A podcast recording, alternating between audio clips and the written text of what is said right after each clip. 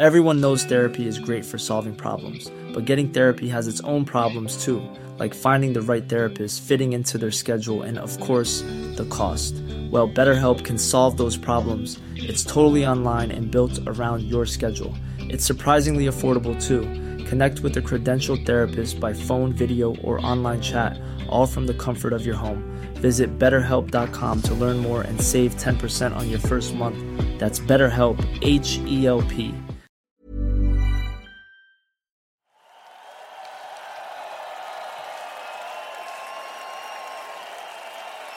My fellow Americans, we face important choices, decisions that will affect our futures, the future of our nation, our children, in fact, every human being on the face of this planet.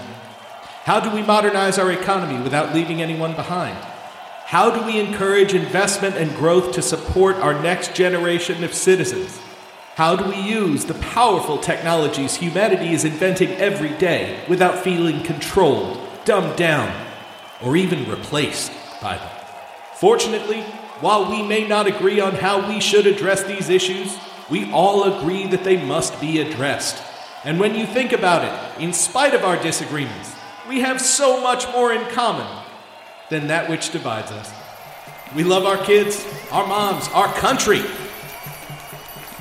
But it's more than that. We are bound together by the very planet beneath our feet.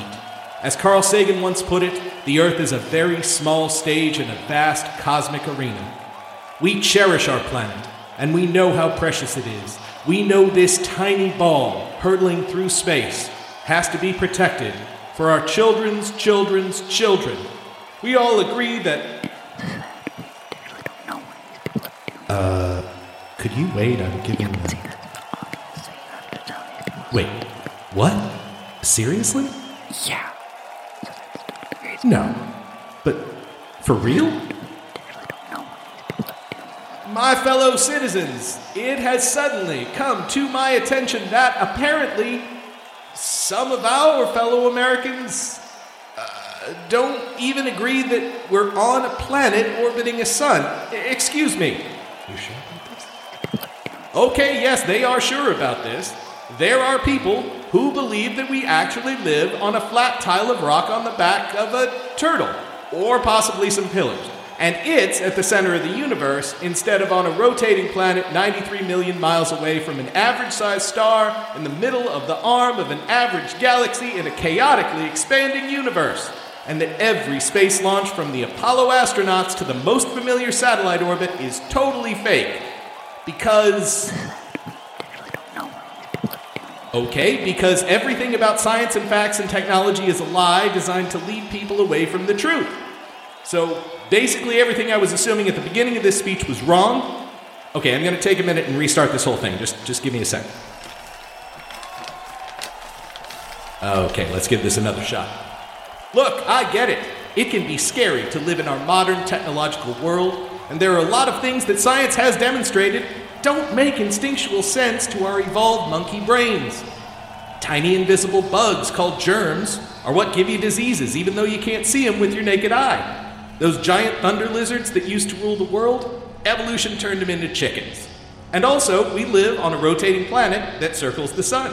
The Earth is a globe that follows laws laid out by Newton, refined by Einstein, and verified by every measurement between the fifteenth century and eleven o'clock this morning. For centuries, almost no educated person had any doubts about the world being round, but it turns out, in the past two centuries, some folks who don't care for that view have decided, by fiat, that every single thing science has ever discovered is wrong. And my fellow Americans, I want their votes. So if I have to pretend I think the world is flat in order to get you guys to vote for me, then fuck it. That's the ticket. Flat as a board. Ignore every image you've seen from the space program. Imagine every single space launch from Sputnik to the space shuttle to SpaceX is part of the conspiracy. If you want to believe that shit, then so do I. Up is down, left is right. The world is flat. But it's not, is it? It's basically like a ball, slightly pear-shaped. As it turns out, there are two things that we can know. First, the world is round for all intents and purposes. Second, way too many people think it isn't. Which means we've got the setup for a fun, easy podcast episode. Plenty of folks in the modern world do indeed believe in a flat Earth, And because it's so incredibly easy to prove that belief false, assuming you have ten seconds and an internet connection, it's worth our time to explore why none of them ever seem to change their minds. So, let's get started in the most appropriate possible way.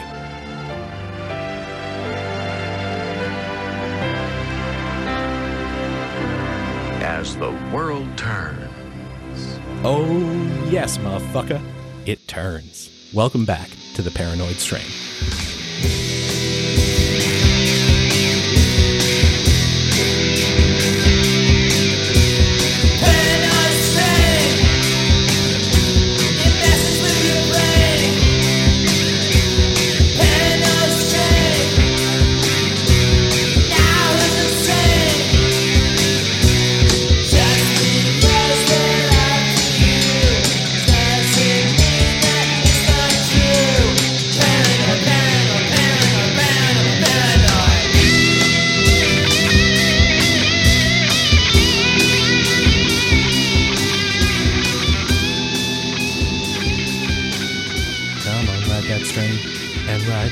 Come on, ride that strain, it's the choo-choo strain. Hi, we're stuck in the nineties musically, but thematically we're apparently going back to relitigate some shit that was already settled in the time of the ancient Greeks.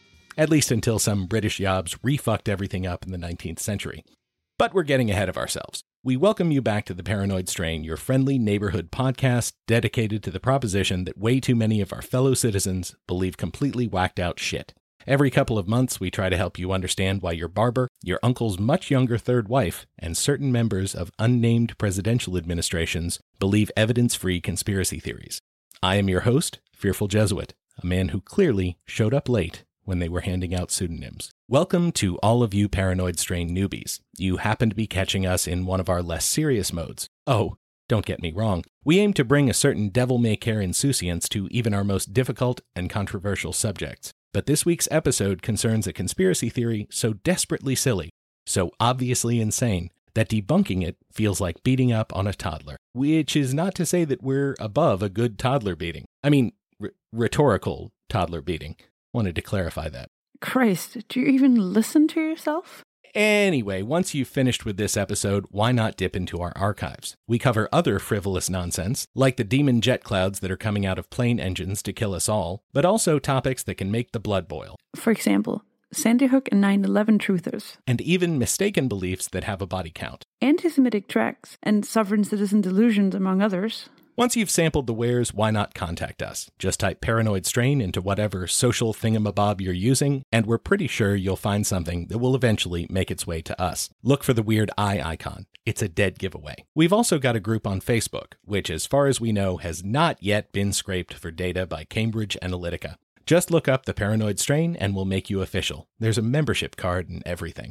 There isn't. He fervently wishes there was one, but alas. Moreover, did you know this show was eager to include you? That's right. All you have to do is record a quick voice memo with your comment or question and send it to theparanoidstrain at gmail dot com, and you might hear your own mellifluous purr in an episode down the line. As for this show, well, quick peek behind the curtain, we actually maintain a list of upcoming topics through twenty twenty designed to give us a nice variety of subject matter. But sometimes a seemingly innocuous topic, included in our list purely as a historical curiosity, suddenly seems far more contemporary and relevant than it has any right to, which leads us to... There's at least one truth we thought was indisputable.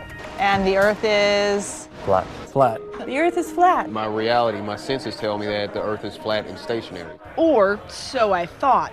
But for the people attending the first Flat Earth International Conference here in Cary, North Carolina, their Earth, indisputably, is not round.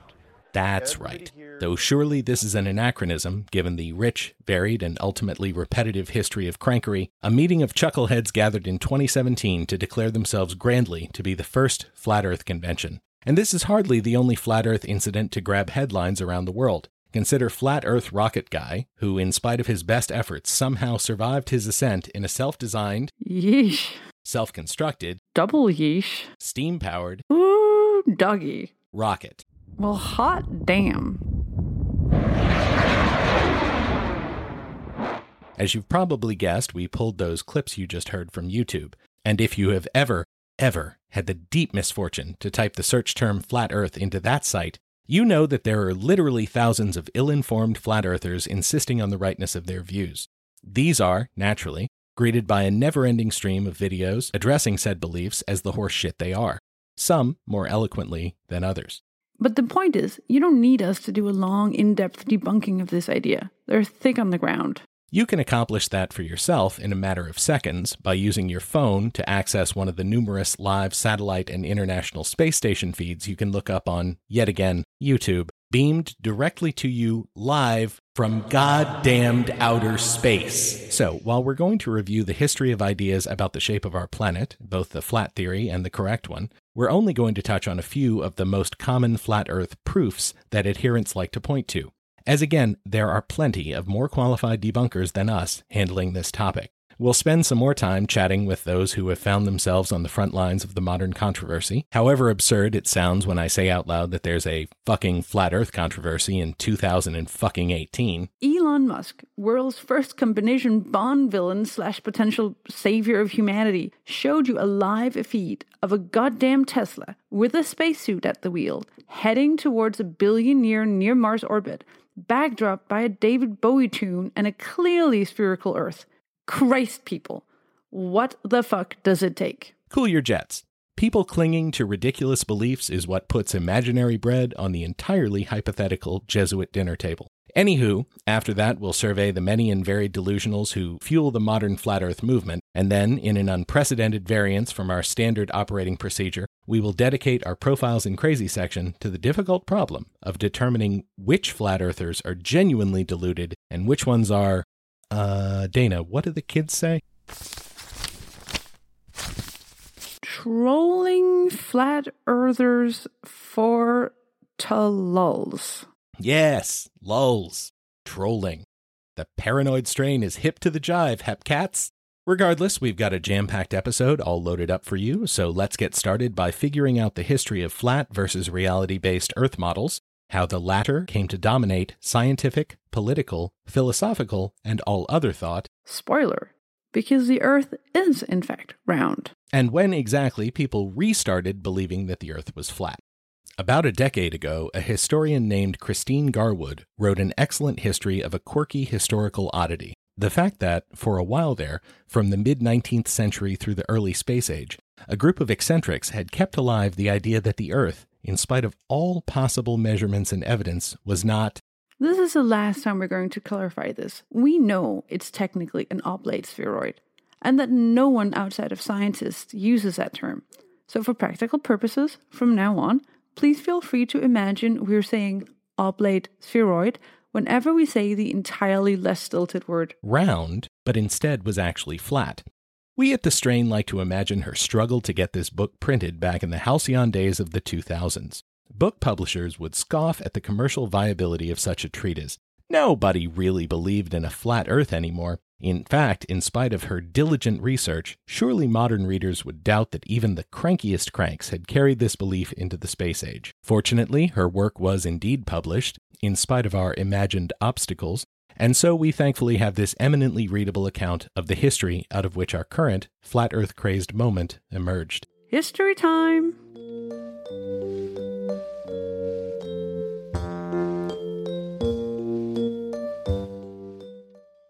Before we get further into this, let's cut early humans, and therefore early human philosophers, a break. Given our size relative to the Earth, the Sun, the solar system, the galaxy, et cetera, it's entirely reasonable that our ancestors assumed we lived on a flat plane. Furthermore, why not assume that the place where you live is at the center of the stuff that seems to rotate around it, from your perspective? And finally, it's eminently sensible to presume that therefore any cosmic shenanigans that hoved into your field of view, comets, falling stars, the northern lights, et cetera, were an outgrowth of good or bad deities visiting favor or wrath onto the surface you were standing on. After all, it was the center of the universe. And that the wrath was your fault. You know what you did. In point of fact, the grand realization that the Earth isn't flat, as it appears to us every day, is one of the crowning achievements of scientific thinking. All of the hard-won conclusions that came later, the idea that the Earth revolved around the Sun rather than vice versa, the place of the solar system in the outer arm of the Milky Way galaxy, and even the careful observations that pushed the Earth, our solar system, even our galaxy, far from the putative center of an expanding, accelerating universe, all began when that first human noticed that distant boats would gradually sink below the horizon, while approaching mountains would seem to grow out of the ground. As Garwood notes, the first person who was on the record as claiming that the world was round is Pythagoras, whom longtime listeners will recall as the guy who prayed to the number ten and forbade eating beans. As the farts they engendered weren't methane, but actually the soul escaping from the body. And while our previous characterization of him as a weirdo par excellence is well supported, he's also one of the most important early mathematicians and philosophers. He apparently made his claim after figuring out that the moon was round and not circular, based on the way the shadow that crossed its face curved as it gradually passed over the surface. If the moon was round, he reasoned, it's likely the Earth would be too. Aristotle later bolstered this observation with his own, that the southern constellations he could view from Athens moved north in the sky as one traveled south. In fact, the Greeks were so on board with this idea that by the third century B C, Eratosthenes actually set about to measure its circumference. His method was ingenious. As the librarian in Alexandria, he had come across an account suggesting that in a city to the south, at high noon on June twenty-first of each year, the sun would briefly stand directly overhead and nothing would cast a shadow. His interest peaked. Eratosthenes decided to determine whether the same phenomenon would transpire on that day in his city to the north. It did not. From there, we'll let the late Carl Sagan pick up the story from his legendary first series of the show, Cosmos. How could it be, Eratosthenes asked, that at the same instant there was no shadow at Syene and a very substantial shadow at Alexandria? The only answer was that the surface of the Earth is curved. For the observed difference in the shadow lengths, the distance between Alexandria and Syene had to be about seven degrees along the surface of the Earth. Seven degrees is something like a fiftieth of the full circumference of the Earth, three hundred sixty degrees. Eratosthenes knew the distance between Alexandria and Syene. He knew it was eight hundred kilometers. Why? Because he hired a man to pace out the entire distance so that he could perform the calculation I'm talking about. Now, eight hundred kilometers times fifty is forty thousand kilometers. So that must be the circumference of the Earth. That's how far it is to go once around the Earth. That's the right answer. Eratosthenes' only tools were sticks, eyes, feet, and brains. In case you're wondering, no, the Flat Earthers don't have a good answer to this one, or for that matter, to any of the other obvious proofs of the Earth's shape. So, hundreds of years before the Common Era, any educated person could access reproducible proof that the Earth was round. Which is not to say that Flat Earth beliefs didn't persist, but over the course of centuries, as the Macedonian Empire faded before the Persian, the Roman, and eventually those were replaced by the various Catholic, Christian, and Islamic empires that held sway over the world in the Middle Ages, the understanding that the Earth was round continued to be the default position for the educated well up into Columbus's time. Of course, the Catholic Church had a real problem with the equally accurate idea that the Earth revolved around the sun, among other facts. But given our ludicrous subject matter, we're happy to assign partial credit. So, if even the Pope knew the world was round way back when, what the hell happened to lead to our situation today? Weirdly, our current predicament can be traced directly to the middle of the nineteenth century and laid at the feet of three Victorian Britons, notorious Charleses, Lyell and Darwin, and especially Samuel Burley Robotham. Mister Darwin and his effect on those with a strictly biblical worldview has been pretty widely discussed, especially in courtrooms in the American South. But for a quick review, Darwin's stunning analysis demonstrating the common ancestry of all life on Earth, including humans, led to a harsh backlash from those who believed in a strict interpretation of the Book of Genesis. And Lyell though not the household name Darwin is, was equally influential in helping us achieve our modern understanding of the age of the Earth by demonstrating that change over millions, or indeed billions of years, was the best explanation of the geological record. But that last guy, Mister Robotham, is the patient zero of the revival of the flat Earth idea. By channeling the Victorian general public's unease at the way scientists, like Darwin and Lyell, were upending their understanding of the world and human beings' place in it, and repackaging old misunderstandings for a nineteenth and eventually twentieth and twenty-first century audience. But he didn't do all of this under his own name. Instead, he took the pseudonym Parallax. A couple of observations. First, Parallax is a way better name than Fearful Jesuit. Mean. Second, while this makes him sound like the villain in a mid-eighties Golden Globus production, it's actually a term for the difference in apparent positions that an object can have when viewed from different angles. As chronicled by Doctor Garwood, Mister Robotham was quite a character throughout his life, with stints as a firebrand socialist and as a self-styled researcher into human immortality. But he hit upon his new nom de plume and the theory that would make him famous when, in the mid eighteen forties, he began promulgating his new, common-sense-based approach to learning truths about the world, which he christened Zetetic Astronomy, after the Greek verb zetein, meaning to seek or inquire. In a series of increasingly popular talks and debates, Parallax honed his skills and spread the gospel of his decidedly idiosyncratic view of the world, before increasingly larger audiences and to the consternation of the scientific establishment of what was then the greatest empire in the world. What did Parallax preach? Well, first of all, his zetetic astronomy was predicated on observation and induction, thereby claiming the heritage of Francis Bacon and other early modern scientists.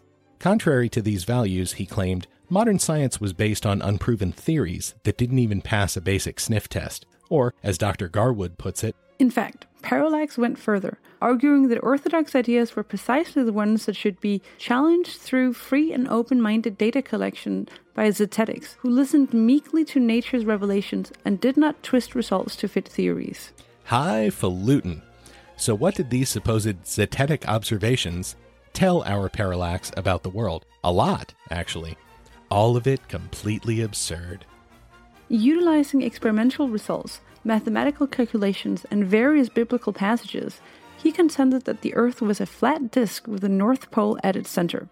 The South Pole was naturally non-existent in this scheme, and the circular plane was bordered by an immense barrier of ice. Disk Earth was stationary, with neither axial nor orbital motion, while the Sun spiral-circuited overhead once every twenty-four hours at a distance no greater than seven hundred miles.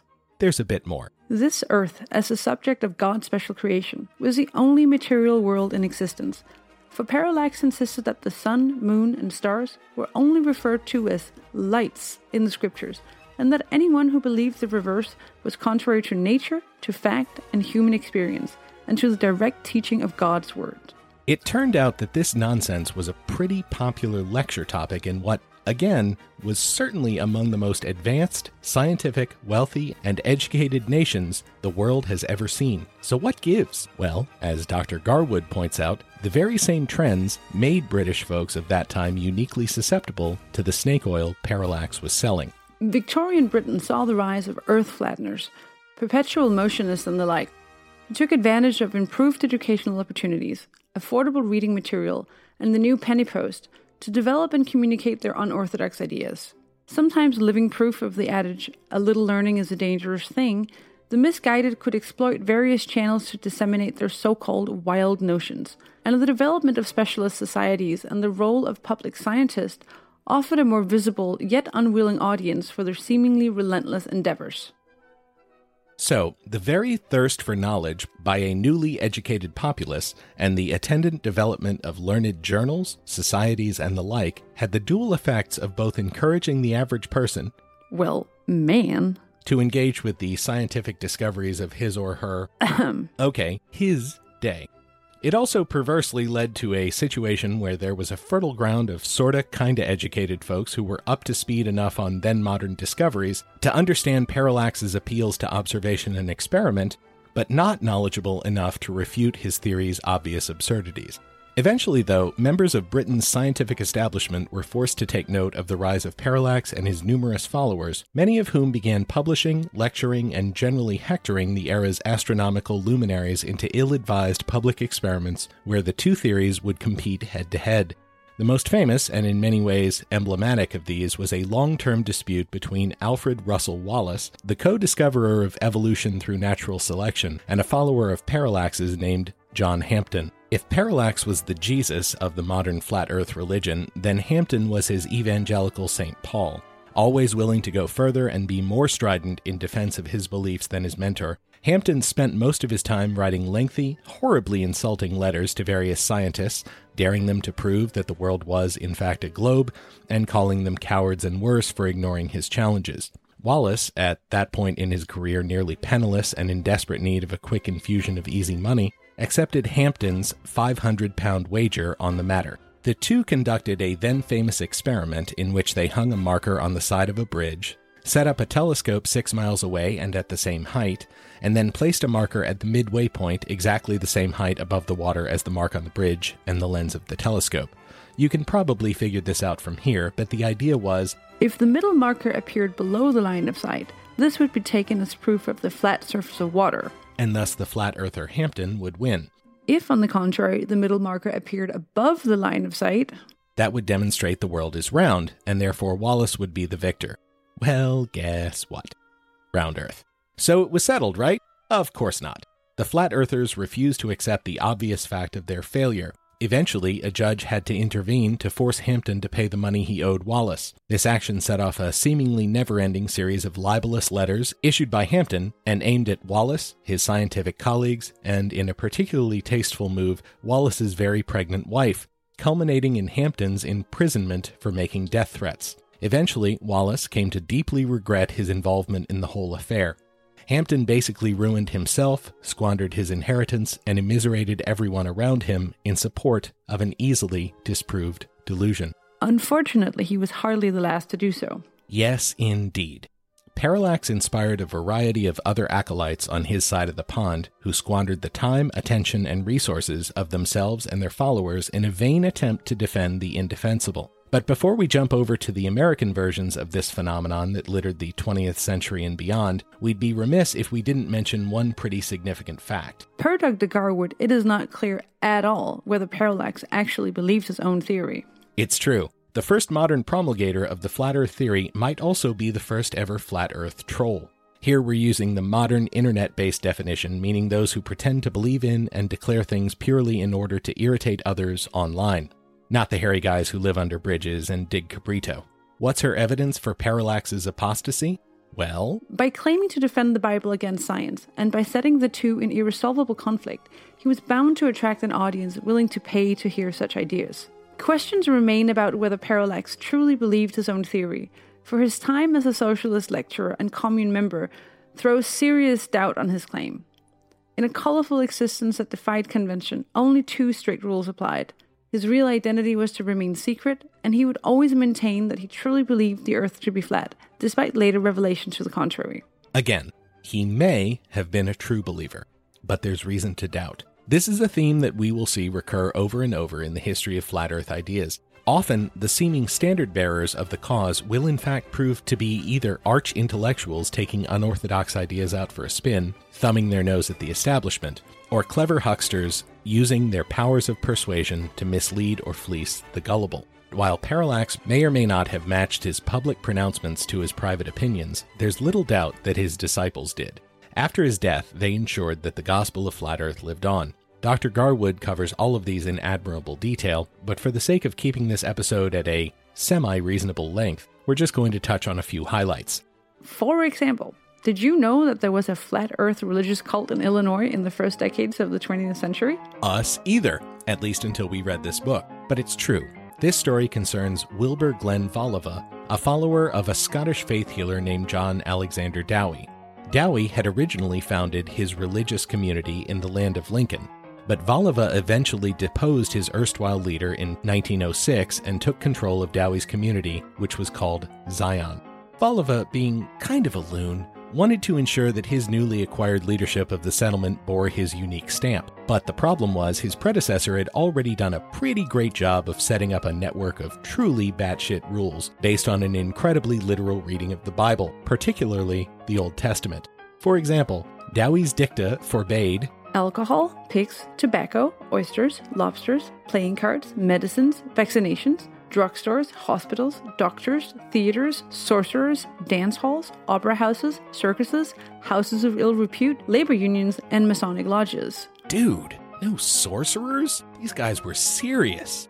Regardless, Voliva found some new stuff to ban, which did his former mentor proud. Dancing, cinemas, theaters, and the congregation of more than two people in public were also prohibited, as were chewing gum and driving in excess of five miles per hour. Cosmetics, bobbed hair, and high heels might also result in arrest, and the wearing of an ordinary bathing suit was a crime. But while these restrictions seemed of a piece with Dowey's, Voliva also maintained that the proper understanding of Scripture required any true believer to accept that the Earth was flat. And in spite of the fact that astronomy in his day was advancing even faster than it was in parallaxes, Voliva remained resolute, and he seems to have been among the first modern flat earthers to add a specific wrinkle to the overall theory. In his telling, the flat earth was rimmed by a solid dome, the firmament or vault of heaven, from which the sun, moon, and stars hung like a chandelier from a ceiling. Heavenly bodies moved round the stationary earth propelled by two great ethereal currents, one running north, the other south, and the stars were tiny orbs that rotated the Earth at a distance no further than they seemed. When it came to the Sun, he claimed that it was thirty-two meters in diameter, two thousand seven hundred miles from the Earth, and spiraled across the stationary plane once a day at the same height. With a few amendments, this is pretty close to what's believed by modern flat earthers. It just never gets less weird saying that out loud. The sun, moon, planets, and stars are simply lights embedded in an actual, literal dome that stretches over the Earth, and which is identical to the firmament through which the floods that drowned the world in Noah's time spilled. God damn, that is stupid. Indeed. But unlike parallax, there's basically no doubt that Voliva believed it. In fact, in nineteen twenty-nine, he sent numerous telegrams to the world's press, warning that the explorer and aviator Richard E. Byrd should abort his planned expedition to the South Pole, because he would undoubtedly fly over the ice barrier at the edge of the Earth. No dice, of course. Voliva's religious nightmare community eventually collapsed, and he died in nineteen forty-two, after tearfully confessing he had embezzled from his trusting flock. But of course, his weird flat Earth ideas didn't die with him. They moved on to the unlucky son of a bitch who was fated to be the world's leading flat earther just as the most definitive sort of proof arrived for the round earth model. While Samuel Shenton believed just as fervently as Voliva that the world was flat, he came to his belief in a completely different way. Shenton was a failed inventor of the round earth believing sort originally, whose pride and joy was a new model of airship designed in the nineteen twenties to ascend into the atmosphere and remain stationary as the earth spun below it. Wait, it doesn't work like that. Of course it doesn't. But Shelton's skewed idea of how the rotation of the Earth works led him to believe that his ship would transport cargo and passengers at nearly one thousand miles per hour, albeit only in a western direction, as that's approximately the speed that the world spins. The total failure of fluid dynamics on a planetary scale to conform to his expectations seems to have permanently broken his brain in a sense. If his invention wouldn't work, then all of science as it was currently understood was wrong. He put down his science books, picked up a Bible, and shortly developed his own twist on flat Earth cosmology. It was founded on the idea that the universe was an endless flat plane, called Mother Earth, marked by a series of deep pits. Our disc-shaped world was lodged at the bottom of one of these holes and floated on water that had seeped through its surface, producing rivers, springs, and oceans. Seeking the company of other like-minded believers, in nineteen fifty-six he founded the International Flat Earth Research Society. It was, of course, similar to the various Zetetic societies that preceded it, except that Shenton, to his credit I suppose, put a greater emphasis on finding actual evidence and proofs of his assertions. Not, of course, that this high-minded ideal led to any legitimate observations. Nope. And in fact, within a year or so of his founding of IFERS, the Soviets stuck a pointy, beeping metal ball directly in his organization's metaphorical eye, Sputnik launched on October fourth, nineteen fifty-seven, sending the Western world into a crisis of faith in our institutions' ability to match the technological advances of the Soviets and putting the final nail in the coffin of any lingering flat Earth beliefs once and for all. Nope, no such luck. Shelton was completely unfazed. He believed satellites moving above the Earth did not prove sphericity. They were merely circling over the flat disk world in common with the sun and moon. And he stood firm as the news got worse and worse and worse for him. First, manned flights began. Shelton dismissed the cosmonauts' and astronauts' description of the spinning blue ball of the Earth beneath them as just an optical illusion, quite common in these high-flying days. When cosmonaut Alexei Leonov completed humanity's first spacewalk, Shenton saw it as final, clinching proof of the non-existence of gravity. It was a little tougher on him when the first unmanned lunar orbiters sent back photos of a nice, clearly spherical Earth floating on an inky, black sea of space. But he was indefatigable. The photo didn't show the Earth, in fact, but one of the non-luminous bodies between us and the moon. Every time a new milestone in the space race was reached, the world's press predictably hounded the planet's most famous flat-earther for a quote. Astronauts mentioned him as they commented on the shape of the Earth in transmissions from outer space, and he was forced to admit that, in spite of all of his efforts, he had never converted a skeptic to flat-earth belief, though he added that his wife Lillian seems to be coming round. As is abundantly clear, Shenton, though a loon, was the most adorable, distinctly British sort of eccentric loon. Sure, he believed the Soviets and Americans, nuclear-armed mortal enemies, were secretly conspiring together to cast doubt on the fact of the flat Earth, but he wasn't a huge dick about it. And indeed, while few seemed to sign on for his eccentric views, there were plenty around the globe he fervently denied who at least saw his reactionary anti-science views as sensible in the face of a scientific establishment that had fueled the rise of the aforementioned nuclear arms race and thereby potentially doomed the Earth. Shelton was hardly alone in being skeptical of science in the nineteen sixties. Shelton died in nineteen seventy-one, during the brief period when the Apollo moon landings were still ongoing. However, once again, flat Earth belief proved more resilient than its most fervent contemporary exponent, though our next story is of a rather different sort. In the early nineteen seventies, a group of Canadian academics got together and formed the Flat Earth Society of Canada, or F E S C. Unlike its predecessors, this was Flat Earth Society as Art Project, replacing fervent, Bible-based belief with a sort of arch cynicism about what they saw as the unwarranted supremacy of science and the public's meek acceptance of received knowledge without critical consideration. Brief aside, you don't have to dig deep into the flat Earth subculture before you start running into the same few quotes from mainstream figures that believers use to bolster their position. Among the most trenchant of these is a statement by George Bernard Shaw, who once noted, "In the Middle Ages, people believed that the Earth was flat, for which they had at least the evidence of their senses. We believe it to be round, not because as many as one percent of us could give the physical reasons for so quaint a belief, but because modern science has convinced us that nothing that is obvious is true, and that everything that is magical, improbable, extraordinary, gigantic, microscopic, heartless, or outrageous is scientific." Now, it's obvious to anyone with a lick of sense that Shaw was decrying people's tendency to blindly accept the word of authority, even when it dictated beliefs and countermanded their own senses. The sin in Shaw's view was not science, but a lack of curiosity on the part of those who didn't understand it, and therefore accepted its pronouncements uncritically, as earlier generations had accepted the dictates of the priestly class. The F E S C, led by philosopher Leo Ferrari, writer Raymond Fraser, and poet Alden Nolan, was bent on reversing the tendency that Shaw so accurately diagnosed. They hoped by adopting a prima facie absurd stance to encourage others to think more critically about the world they found themselves in. To quote one of the aims in the group's manifesto, "To spearhead man's escape from his metaphysical and geometrical prison by asserting unequivocally that all science, like all philosophy and all religion, is essentially sacramental, and therefore all reality, as man verbalizes it, is ultimately metaphorical."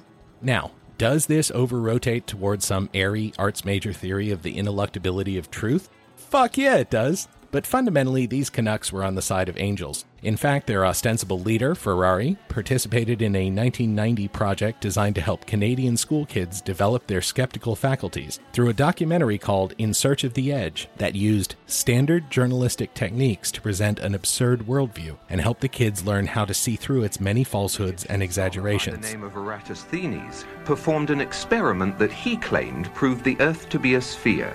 However, there are serious doubts about the accuracy of his data and his scientific procedures. Doctor Leo Ferrari explains. Oh, the Eratosthenes experiment is an experiment uh, supposedly conducted in the first century, whereby this uh, ingenious person was supposed to have proved, I say that in quotes, that the Earth was a sphere of some four thousand... Hmm, flat earthers for good. Will wonders never cease? The final link between the history of flat Earth thinking and our contemporary internet-fueled moment is Charles Kenneth Johnson, a retired aircraft mechanic who, from his home in a remote part of California, kept the flat Earth flame alive for decades. Johnson fucking hated the Canadian Flat Earth Society, and his International Flat Earth Research Society of America, or I F E R S A, stood for a totally almost comically unironic approach to defending the flat Earth against all enemies, foreign and domestic. In fact, Johnson's hatreds ran a pretty wide gamut, and very much included his fellow biblical literalists at the still in existence to this day biblical creation group, the Creation Research Institute. Not for the reasons that sensible people would disdain these guys. Namely, that they are a group of dishonest assholes who are single-minded in their pursuit of their goal of ensuring that future generations don't understand the truth about the evolution of humans and other species, among many other sins against science and knowledge. No. Johnson was pissed that they were unwilling to go whole hog in embracing the view of the world espoused by the Bible. Sure, it prescribes a literal seven-day creation of the Earth, as the C R I believed, but why wouldn't the C R I defend the flatness of the Earth, which is just as clear from the sacred text? He denounced its leadership as demented devils, a criminal gang, phonies, and the worst enemies of truth. Johnson believed the C R I was actively undermining the Bible while publicly claiming to defend it, and was undoubtedly in league with the satanic greaseball science. Just as Darwinism had materialist implications, so too did round earth theory. In fact, they were facets of the same anti-God phenomena. In lectures, Johnson contended that the same gang who informed people they had hatched out of hot slime in a swamp were the same creeps of the greaseball religion. Greaseball was the term Johnson inevitably used to describe round earth theory. And by the way, he has an excellent point. If the C R I is going to believe the literal seven-day creation account in the Bible, it's hard to see how they can avoid embracing its clear flat earth model, which calls to mind some sage advice. Never go full retard. Everybody knows you never go full retard. And if you doubt that the various authors of the good book believed the Earth is flat, there are about a million YouTube videos waiting to disabuse you of this notion. So today, what we're going to do is we're going to go through about one hundred forty-five plus verses revealing the operation and constructs of God's created Earth. So things that we're going to cover today is going to include Earth is a circle, Earth does not move, Earth has ends, Earth has corners. Earth has pillars, Earth has a face, from the top of a tree, from the top of a mountain.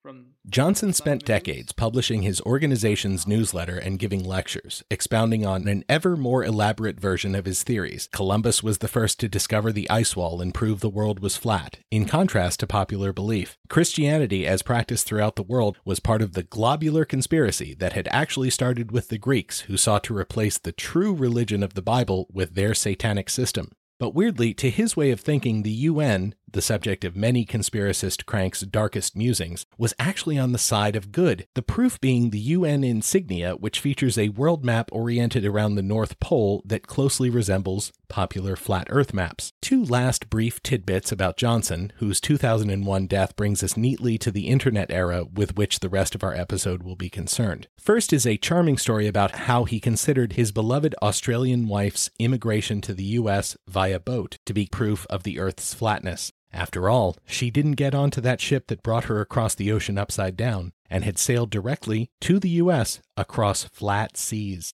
To bolster his case, he encouraged Marjorie to testify in person how she had not hung from her heels from her homeland. Check and mate, reality.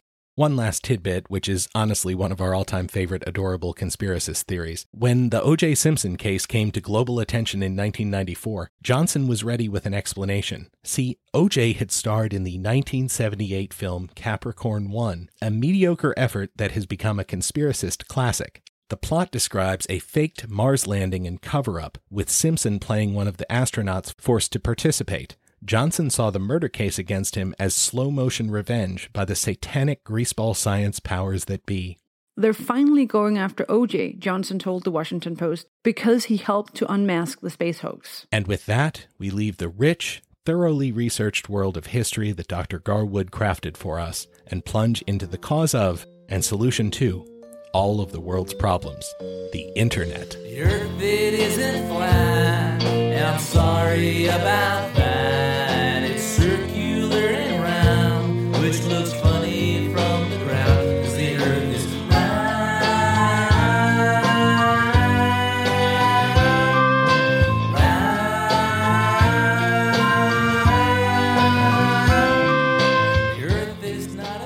Without the internet, we wouldn't have a multitude of things that we enjoy or endure today.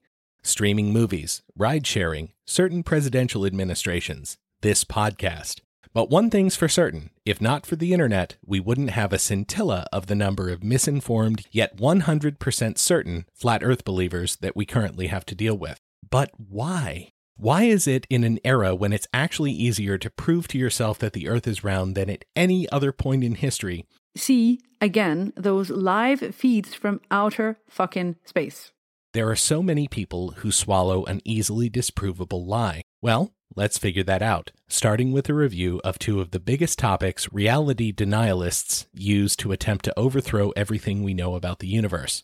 Again, arguing with flat earthers is a deeply unsatisfying rabbit hole, but there's so much delicious crazy in their beliefs that we just have to carve off a little taste. So, we briefly covered the Bible's flat earth cosmology and the many verses one can point to in support of that perspective, but hearkening back to the show's opening, this is hardly surprising. The folks who wrote the books that eventually became the core of the Old Testament were a product of their times. The Hebrews lived among various societies, including the Egyptians and Sumerians, who had well-developed, if not identical, flat earth cosmologies. It was only natural that, when it came time to write down the collected wisdom, experiences, myths, and stories of their people, these early Jewish authors would set them in a world that was flat, rested on pillars, had corners, et cetera. In fact, all of the previous flat earth theorizing we heard from Parallax, Voliva, et cetera is based on the ancient Hebrew cosmological model with an actual firmament or dome of heaven in which the lights of the sky, like the sun, moon, and stars, were fixed.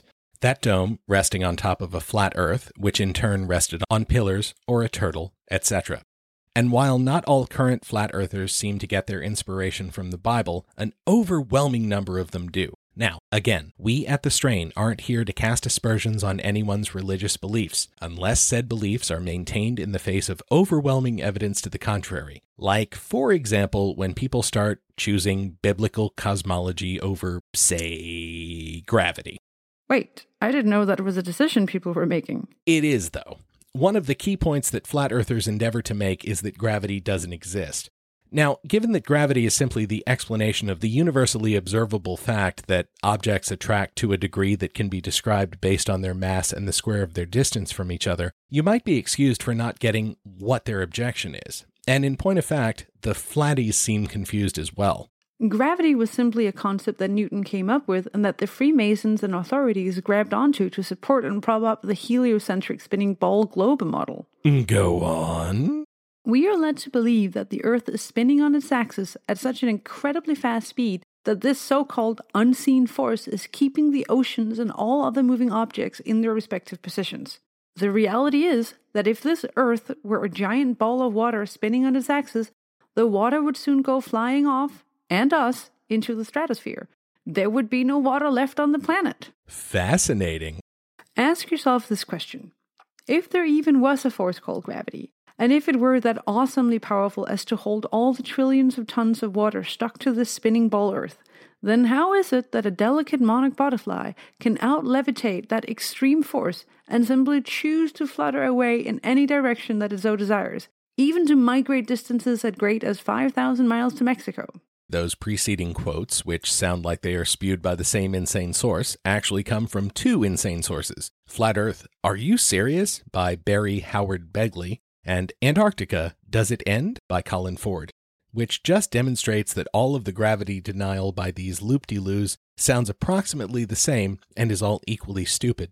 When cornered, they basically all argue that what scientists call gravity is actually just density and buoyancy. Obviously, that's horseshit, but we should acknowledge that in spite of all the things we've learned about gravity, especially in the wake of Einstein's theories, we still haven't discovered the particle that's associated with it, and physicists are still studying the mysteries of how it functions at incredibly small distances, as in subatomic particles, and at large scales, galaxies and black holes. So there's plenty of mystery to go around. Of course, flat earthers are simply concerned with denying the entire force, not with the cosmic conundra scientists are endeavoring to unravel. And in their closed mental system, no logic can get through. For example, here's a science educator and debater trying to explain gravity to a flat earther.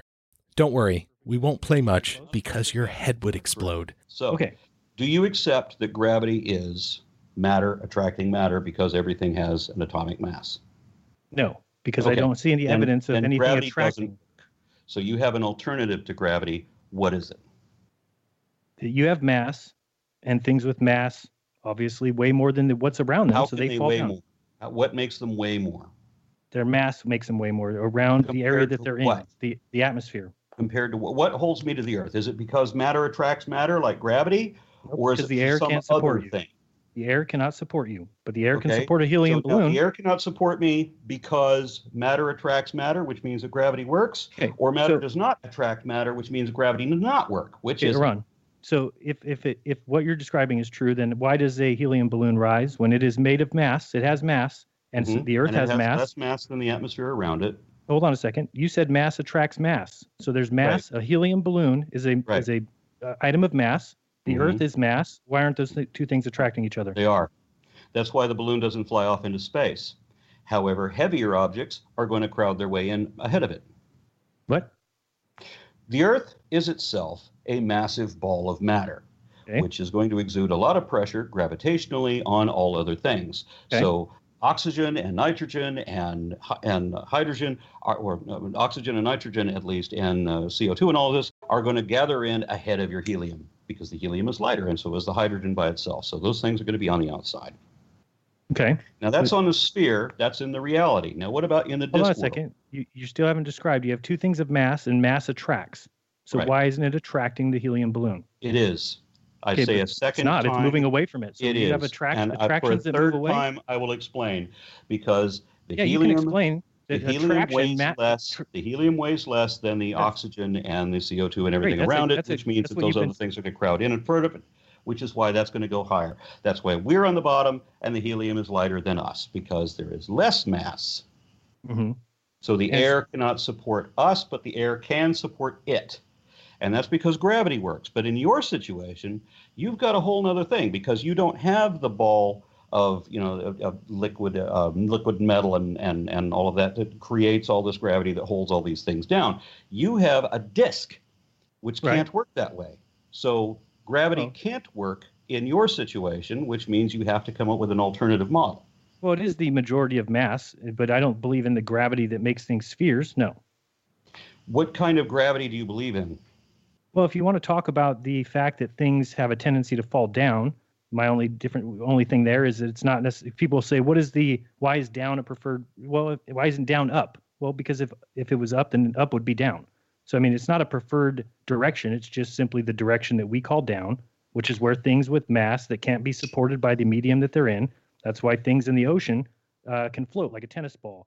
Before we leave this topic, it's worth noting that we don't have to go out into space to disprove the flat earthers' gravity denial. All it takes is dropping a bowling ball and a feather with their radically different densities inside a vacuum chamber.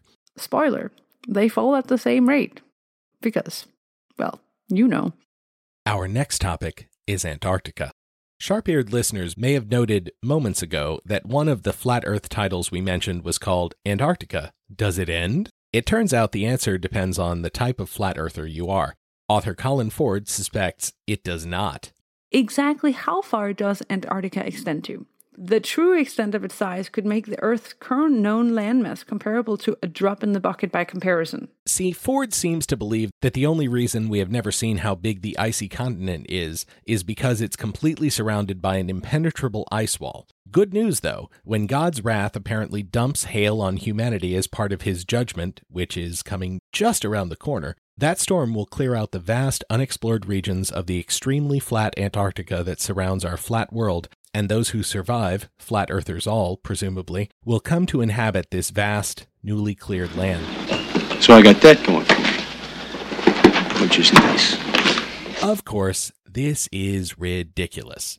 As is the prevalent belief among various flat Earth shitbirds that the reason we haven't explored beyond Antarctica's ice walls is that, duh, we can't, because we'd run into the firmament, which you'll recall is a real physical dome that covers the flat Earth, and on whose surface the sun, moon, et cetera all swing around. For these folks, there are clues all over the place that Antarctica is not the contiguous southern continent that scientists, mapmakers, common sense, satellite images, physics, geography, plate tectonics, early twentieth century explorers, computer modeling, the eyewitness testimony of hundreds if not thousands of astronauts, cosmonauts, and taikonauts would have you believe. No, instead it's a thin, icy rim around the outside of the flat plane of the Earth, into which the firmament is glued like a snow globe by the hand of the Almighty himself. And they've got proof. Well, not, not proof, but assertions. Easily disprovable, ridiculous on their face assertions. For example, back in nineteen fifty-nine, the various countries who had some potential claim on land in Antarctica, the only uninhabited continent in the world, decided they didn't want to get into some sort of meaningless territorial squabble over a bunch of ice that in the post-nuclear age could lead to unimaginable consequences. So they decided to create a treaty system that would maintain the place as an international scientific preserve, among other agreements. But the flat earthers know better. They know that the various powers that be actually got together and created these treaties in order to ensure that no non-government actors would be able to get close enough to the firmament slash ice wall to learn the truth. Or whether Antarctica is indeed the shoreline of the known world. I don't know the answer. Flat earthers don't have a government budget to spend a billion dollars to hire hundreds of cartographers and fleets of boats and planes to map the entire world. But even if flat earthers had the money, we would still run into the Antarctic problem. It is the fact that independent travel is not allowed below the sixtieth south parallel in any reasonable manner to make any determination as to whether Antarctica is the shoreline boundary circumscribing the known world, or whether Antarctica is simply a continent a little north of the true but unnamed southerly shoreline of the Earth's oceans. For all we know, Antarctica may be an infinite plain that is uninhabitable at further distances. Again, we don't know. But, as I will describe in this video, I suspect that Antarctica is the shoreline, circumscribing the known world, due to the unbelievable restrictions placed on travel there. Excluding a couple of questionable claims, the total... But isn't it suspicious that there are no flights over Antarctica? This led to a completely unprompted, yet incredibly useful, thoughtful, and very much prompted question from a listener. Hello, Fearful. It's your old pal Felonious Monk asking, why aren't there any commercial flights over Antarctica, huh? This nonsense relies on some very simple, and by simple we mean stupid, reasoning. If many international flights travel over the Arctic in order to save time and fuel costs, and they do, then isn't it mighty suspicious that none travel over the South Pole? Well, no. I don't know if you've looked at a population map of the world recently, but it turns out that the vast majority of population centers are located in the northern hemisphere. So if you're flying from, say, New York to Hong Kong, the quickest route might take you over the frozen north. Similar southern-oriented flights are thin on the ground, though. If an airline was flying from some South American metropolis to Australia, then they might, oh, looky here. Perth is at the centre of a world-first air route in the pipeline to link South America and Asia. The fastest way is around Antarctica, which would require a fuel stop in Perth. Airline Norwegian Air Argentina has been given approval for flights. Don't hold your breath for the loonies to concede this one, though. Even this unicorn of a flight path wouldn't cross the pole. Conspiracy proved. Yes, the conspiracy to save money by taking advantage of strong easterly winds that circle the southern continent rather than flying across its center to prove unreachable mouth breathers wrong. How dare those airline companies? The nerve. Oh, and there are also airlines that fly tourists over Antarctica. No, they don't cross the pole, but come on. Not one tourist's camera catches even a glimpse of the enormous world-encasing dome? Cousin Gary's got a zoom lens, for Christ's sakes. It should also probably be mentioned here that real honest-to-God human people have crossed all of Antarctica many, many times. These days, daring and potentially crazy individuals make solo treks across the whole frozen expanse every few years, albeit with some airdrops of supplies along the way. But probably the best evidence of all is the fact that we've had a goddamned fully functioning manned scientific station since nineteen seventy-five at the South fucking Pole. You can find a promotional video for a tour company that takes people there. There was a daring, nightly newsworthy story about an emergency rescue there a couple of years ago. Not that any of this can't be dismissed by flat earthers insisting the whole thing is a cover-up, which of course is exactly what they do, again, with zero evidence. One more thing, before we leave the flat earth proofs behind, conspiracy believers love pointing out that the most famous images of the earth have actually been altered. Wow. NASA is faking its images of the Earth? Holy shit. This is a huge scandal. I bet the Earth is actually flat now. Oh, oh, it's not? And they're misinterpreting easily explained scientific practices? Well, knock me over with a feather. The unscrupulous villain in most flat earthers' NASA fake Earth photo epistemology is this guy named Robert Simmon. He's the sinister figure mentioned in these clips, and by far his most infamous quote, related to the iconic image of the Earth that he created and which Apple used as the lock screen for the very first iPhone back in two thousand seven, is that it's photoshopped, but it has to be. But why? Why does it have to be? This question, asked a million different ways by flat earthers, is clearly rhetorical. They believe they know the answer, and that this admission on Simmons' part about the standard operating procedures that have applied to space photography since its inception is smoking gun evidence that every image you've ever seen from space is completely fabricated and designed to mislead you away from the truth of the flat Earth. But is not that? Yeah, I'm guessing it's not that. Duh. Obvs. When you spend even a second digging into the interviews with Simmon on this topic, it becomes clear as day that he's one of the profoundest sorts of science nerds. The type who uncritically loves to explain the ins and outs of his particular area of expertise. The kind of guy who wants you to be as excited about what he does as he is. And thus, his open, honest discussion of the various processing techniques that virtually all astronomical images go through before they are released to the public. It's not that these images are being manipulated to deceive. Rather, when you see one of those gorgeous multicolor images captured by the Hubble, enhancements that have been applied are a sort of shortcut that lets lay people see the details that otherwise require an expert's eye to uncover. For example, many stellar images capture light frequencies outside of the standard visible spectrum, infrared, ultraviolet, X-rays, et cetera. But by interpolating these frequencies, and thus helping viewers see these spectra, we gain a better idea of the true image of these stars, unlimited by our physical constraints. In this tradition, Simmon, in various interviews, explains the reasoning behind his creation of the iconic image back in two thousand two. See, at the time, pictures of the Earth were far harder to come by, leading to a situation where he recalled similar falsely colored images rendered from older black and white NASA data were selling for up to ten thousand dollars. Because he and his collaborator were government employees, he knew his work would be freely available to the public. So they got to work. Here's how he explained the project in his own words. The last time anyone took a photograph from above low Earth orbit that showed an entire hemisphere, one side of a globe, was in nineteen seventy-two during Apollo seventeen. NASA's Earth Observing System satellites were designed to give a checkup of Earth health. By two thousand two, we finally had enough data to make a snapshot of the entire Earth. So we did. The hard part was creating a flat map of the Earth's surface with four months of satellite data. Rito Stockley, now the Swiss Federal Office of Meteorology and Climatology, did much of this work. Then we wrapped the flat map around a ball. My part was integrating the surface, clouds, and oceans to match people's expectations of how Earth looks from space. That ball became the famous blue marble. I was happy with it, but I had no idea how widespread it would become. I certainly never thought that I would become Mister Blue Marble. So Robert Simmon is a pretty rad, humble dude. He created this thing to keep people from getting ripped off, fanboyed out when it was chosen by Apple for their fancy new phone, And all of this turned into a great human interest story. But then, of course, the Flat Earth dullards got a hold of it and asserted that his practices, standard operating procedure for his industry, were all a horrible conspiracy. But they're not. And again, we dig on Robert, and we hope he isn't regularly confronted by anti-NASA lunatics like this guy. All right, guys, I'm here with a real NASA employee. I said, uh, astronauts have almost died in space. Uh, they get they got water in their suit and they almost drowned. And he said it was because of saliva. This guy right here, hold on, I'm gonna wait for him to get at the front line. And then I'm gonna ask him some more questions.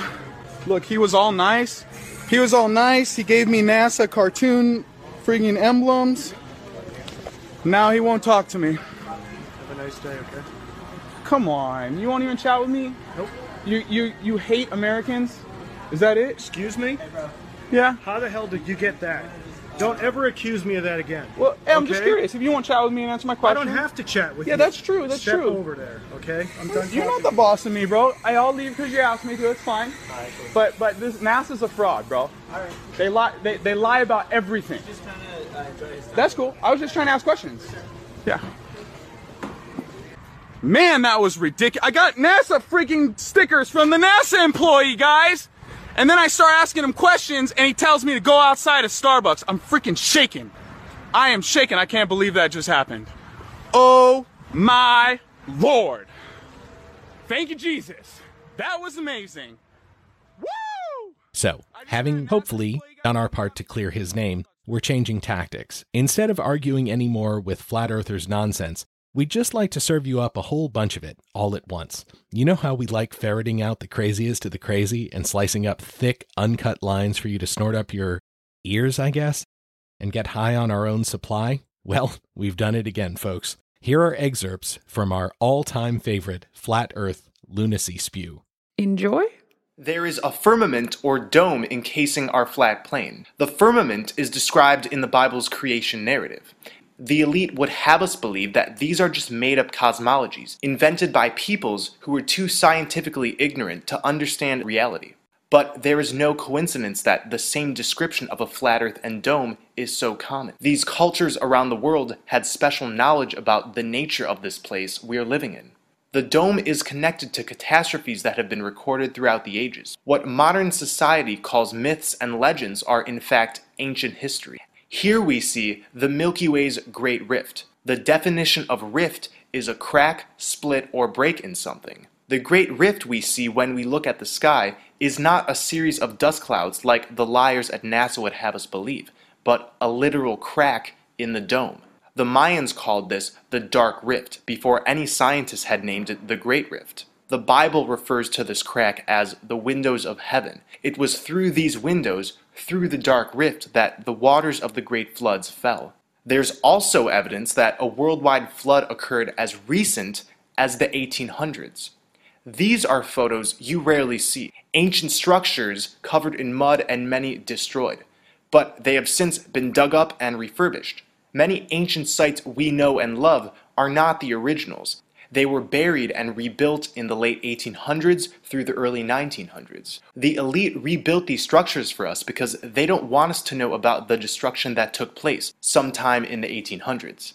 A great flood coming from the sky would mean they could not impose a heliocentric worldview on us. I'm suggesting that these floods are cyclical. The sun, moon, planets, and constellations somehow dictate this reset clock mechanism of the flat Earth. This is one reason why the ancients were always watching the skies with so much dedication, for signs of another catastrophe. Sadly, the information of this reset mechanism has been hidden and kept to the controllers of this world. There is perhaps a total reset every five thousand years. There is some device sitting above this crack, perhaps the celestial destroyer that so many texts talk about. The light we see at the center of the Milky Way is emanating from this device. Here are some photos of the ice wall which the dome is fastened to. Sadly, we don't have as many as we would like, since this area is heavily protected by military presence. So, if there is a dome, how are meteorites explained? Debris floats around in the currents of the waters above the dome, occasionally hitting the barrier with enough force to penetrate it. this debris falls to the Earth as meteorites. The composition of meteorites is very similar to that of the rocks and crust found on the ocean floor.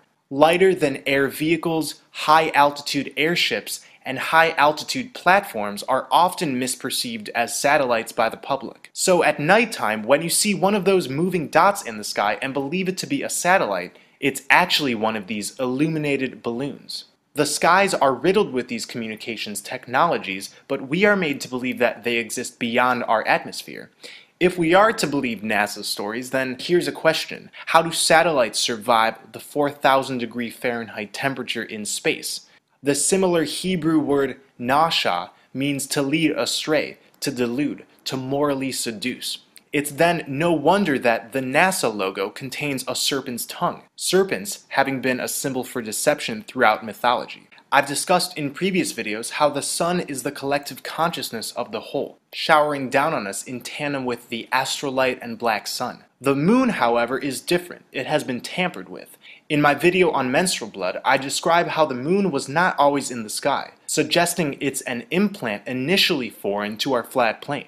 It sends down rigid square waves at us via the Saturn-Moon matrix and creates an interdimensional light trap which attempts to recycle us back into another incarnation. The other side of our plane, Agartha, is so harmonious that these frequencies created there, whether it be actual sound or just waves of natural harmonious tones, appear as beautiful lights in our skies, revolving us and giving us spiritual guidance in the form of astrology.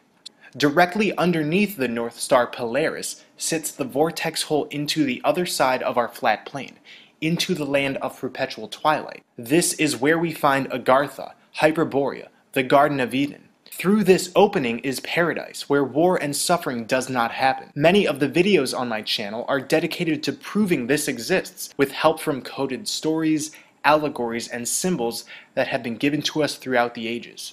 The swastika is an ancient symbol seen in almost all ancient cultures in some form, oftentimes in association with the black sun symbol. The Big Dipper dances in a circle around Polaris, and this is where the swastika symbol comes from. We're doing our part in alchemically sealing this side of Flat Earth with the word spell Heaven on Earth. So Mother Earth harnesses a gateway into another realm, what I call the vaginal vortex. Once we're through, we will be able to remain in paradise, and some of us may choose to exit this entire matrix through the black sun, which is indeed a black hole sun. The great deep that many flat earth depictions describe is not a place to fear. It's simply dark because it's perpetual twilight down there, illuminated by the black sun. I've said over and over again, down below is not a place of horrors and damnation. That idea has been given to us so we may never discover the fountain of youth. The scary stories of hell and the underworld, throw them out of your repertoire. We are in hell right now. At the beginning Y'all, of this these video, guys have an Indiegogo campaign to fund their plan to fly out and uncover the lost land masses under the North Pole. Their goal was a hundred grand, and they smashed through a whopping four percent of it before they closed the campaign. Can't wait to see their vacation photos from Never Never Land. Hey, Fearful? Yes, Dana? You send me this stuff to read every couple of months, right? And I always read it, no matter how crazy it is. No complaints. Yes, I appreciate that so much. But seriously, I'm having trouble with this one. I mean, all of these topics are people forming scattered pieces of disconnected, ephemeral, often non-existent evidence into an insane worldview. But even sovereign citizens agree with normal people on the shape of the Earth. Alex goddamn Jones knows that the world's round.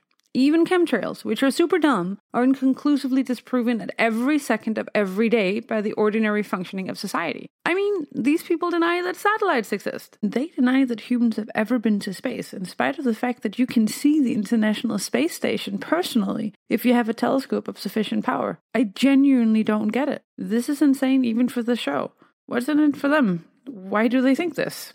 Those are great questions. You're a really incisive thinker. You know, writing questions, convincing someone else to read them, and then talking about how clever those questions are in your scripted response is surely a sign of some sort of mental illness. Be that as it may, it's actually tough to figure out how people can not only believe the Earth is flat, but feel honestly outraged that the rest of us don't agree, and that we don't see the obvious fact that a shadowy, all-powerful conspiracy of their own imagination has covered it all up. The nearest I can come to explaining it is to refer to the problem of hard solipsism. This is one of the unsolved and potentially unsolvable problems in philosophy, the unavoidable fact that, in spite of our best efforts, we can't prove that reality is real. To start at the beginning, each of us is justified in believing that we ourselves exist, as René Descartes demonstrated with his famous cogito ergo sum.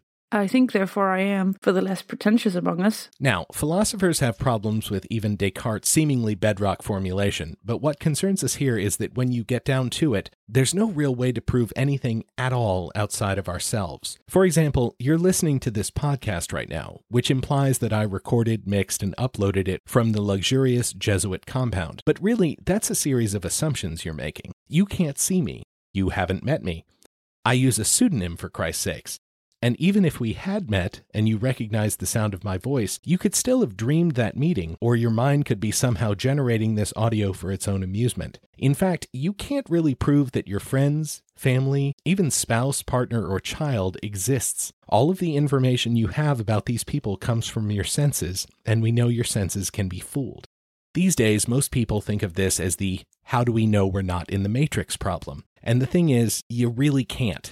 You could be a brain in a vat. You could be imagining the world around you at every moment. Nobody except you might be real in the whole universe. But what kind of asshole believes that? Exactly. Remember that if you buy into this idea, you're accepting not only that your own brain might be producing this podcast, but also all of the songs you've ever heard by Mozart, Stevie Wonder, the Beatles, and Childish Gambino. Wow. Hard skepticism you has real musical range. So it may technically be an unsolvable philosophical conundrum, but most of us overcome it and go on to live productive lives in our shared reality. Of course, there are a few that don't and try to live as though nothing except themselves is real. We call them psychopaths, and it doesn't always work out so great. A census taker once tried to test me. I ate his liver with some fava beans and a nice Chianti. Anyway, evoking hard skepticism is the closest I can come to explaining why someone in the modern era would cling to something so obviously easily disproved as flat earthism. It's the next best thing to denying reality altogether. And the conspiracy theory serves some psychological need in the believer to see him or herself, but let's face it, mostly himself, as the grand protagonist in a conspiracy that, if ever proven, would truly upend literally everything we know about the world. Thereby, the believer is always on the cusp of being proven right on a scale that is otherwise unimaginable, of being proven wise, prescient, and important beyond his wildest dreams, and all without lifting a goddamn finger to make any effort to discover anything about the world as it actually is. By the way, we're not alone in thinking this. To get a better handle on how the good fight against flat earthers is going, we got back in touch with our old buddy Mick West, whose pseudonym this time is White Rabbit. You may remember Mick as the one who helped walk us through his experience trying to help chemtrail believers understand why their fears are completely unfounded. Turns out he's also deeply involved doing the same work with flat earth believers. He in turn got us in touch with another frontline fighter against bullshit, who goes by the name Soundly, and whose YouTube channel is among the best, most straightforward sets of flat earth refutations available online.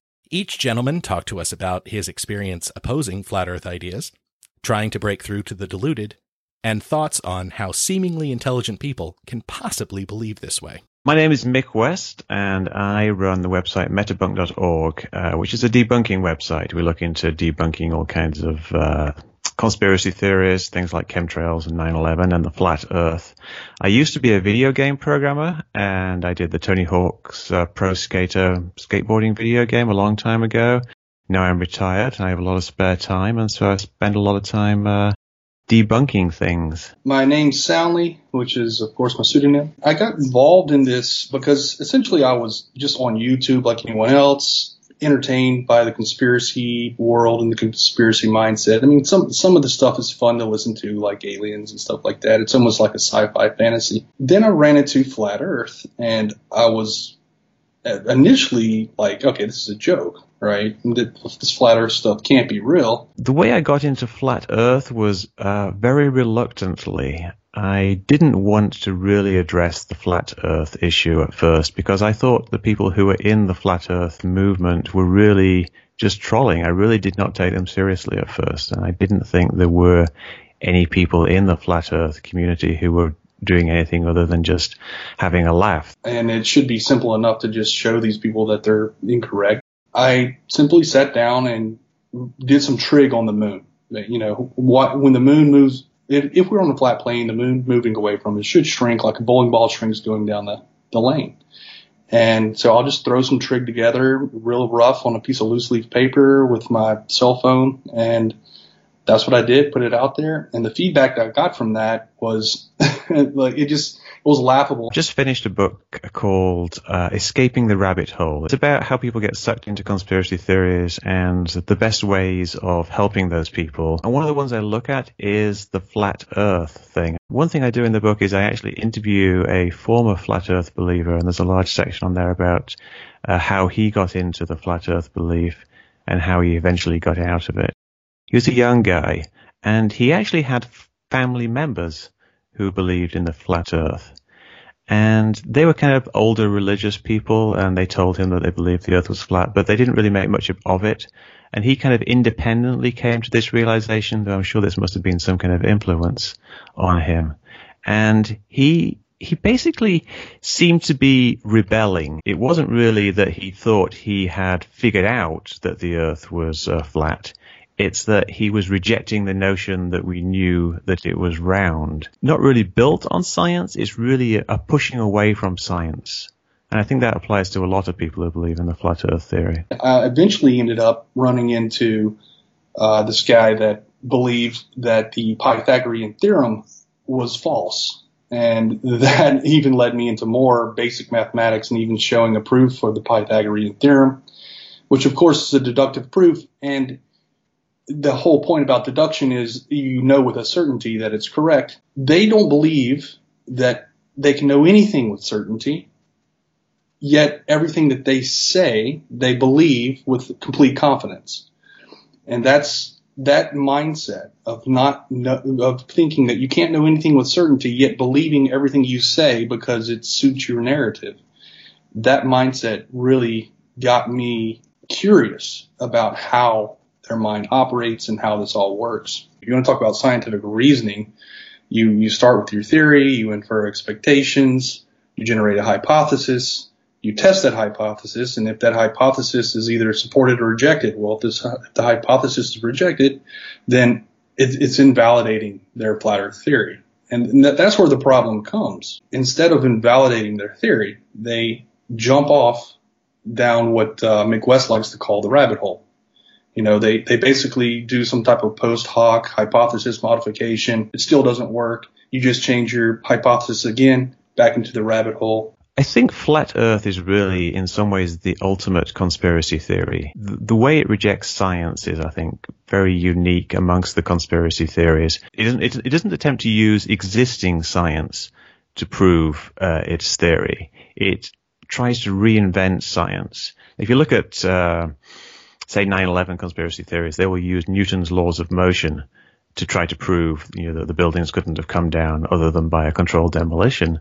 But the flat earth people will just reject Newton's laws of motion. They think that Newton was part of the conspiracy. He was some kind of uh, Illuminati master who invented gravity uh, to try to m- cover up the fact that the earth was actually flat. So they're not actually using science at all. They they try to put it forward as if they're using science, but they're really inventing a new kind of science. For example, uh, when they use perspective. Now, perspective is something that's, you know, reasonably straightforward from a geometric point of view, and we know what it is from an artistic point of view, like things that are further away get smaller. But they take perspective and they twist it around, and then they apply it twice, and then they say that this make this proves why the sun sets uh, in the distance. And it's not based on anything that anybody has ever said. It's not based on anything any scientist has said or anything any mathematician has said. It's just basically, you know, some guy came up with this idea, wrote it down, and then that's the flat earth dogma. It's not based on anything. It comes from nothing.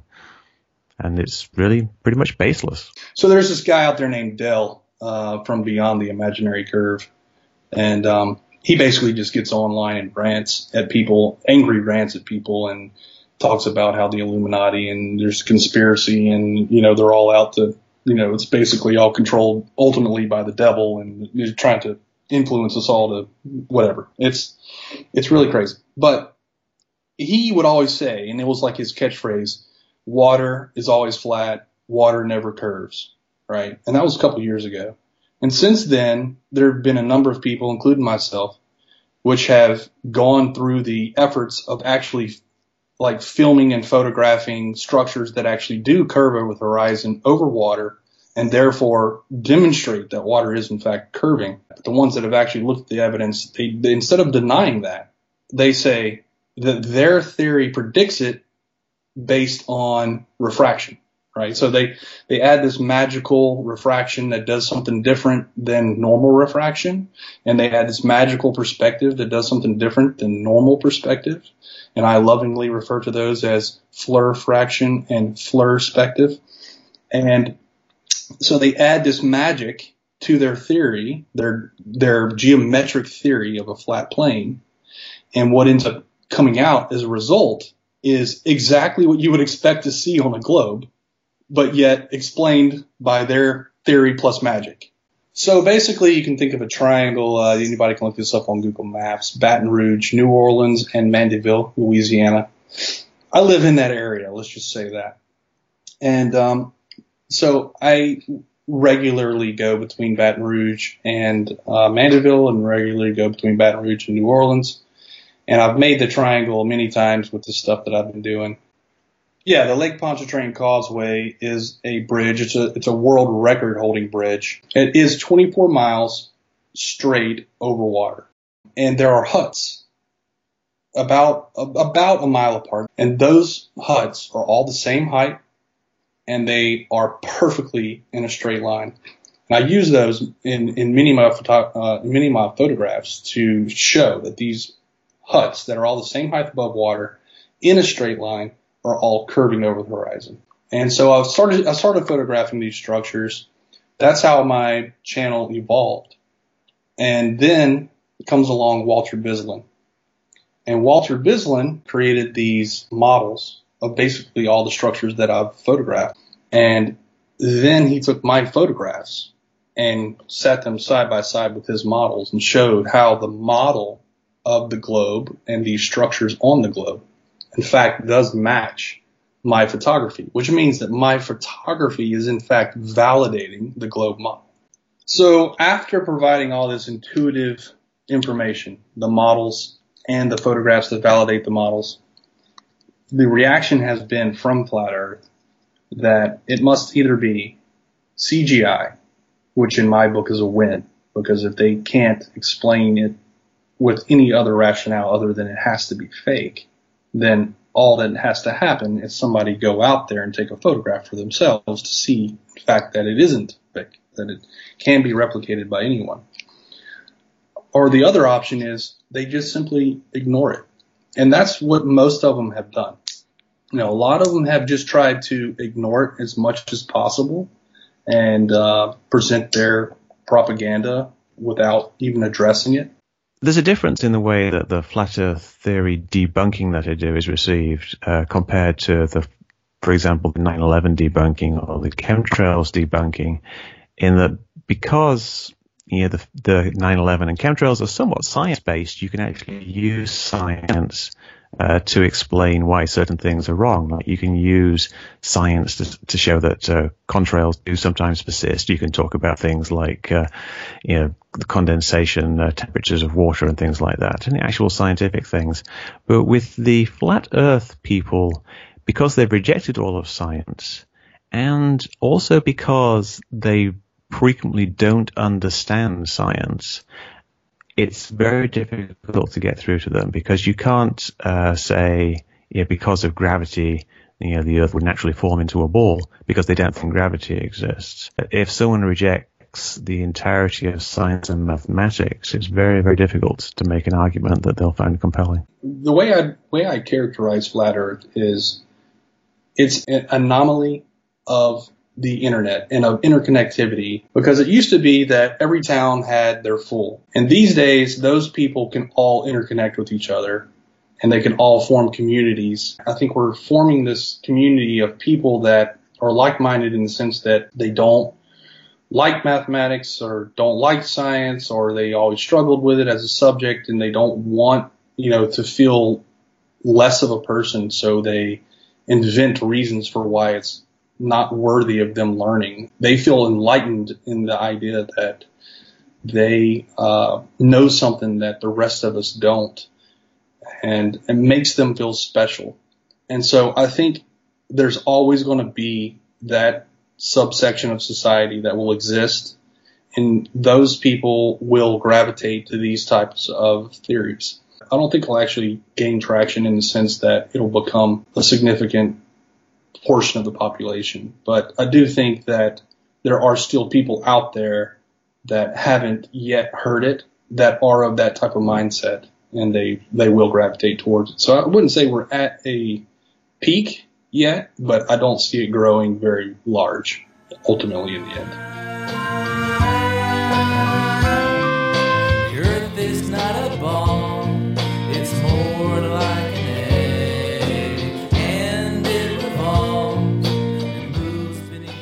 Boy, do we have a treat for you.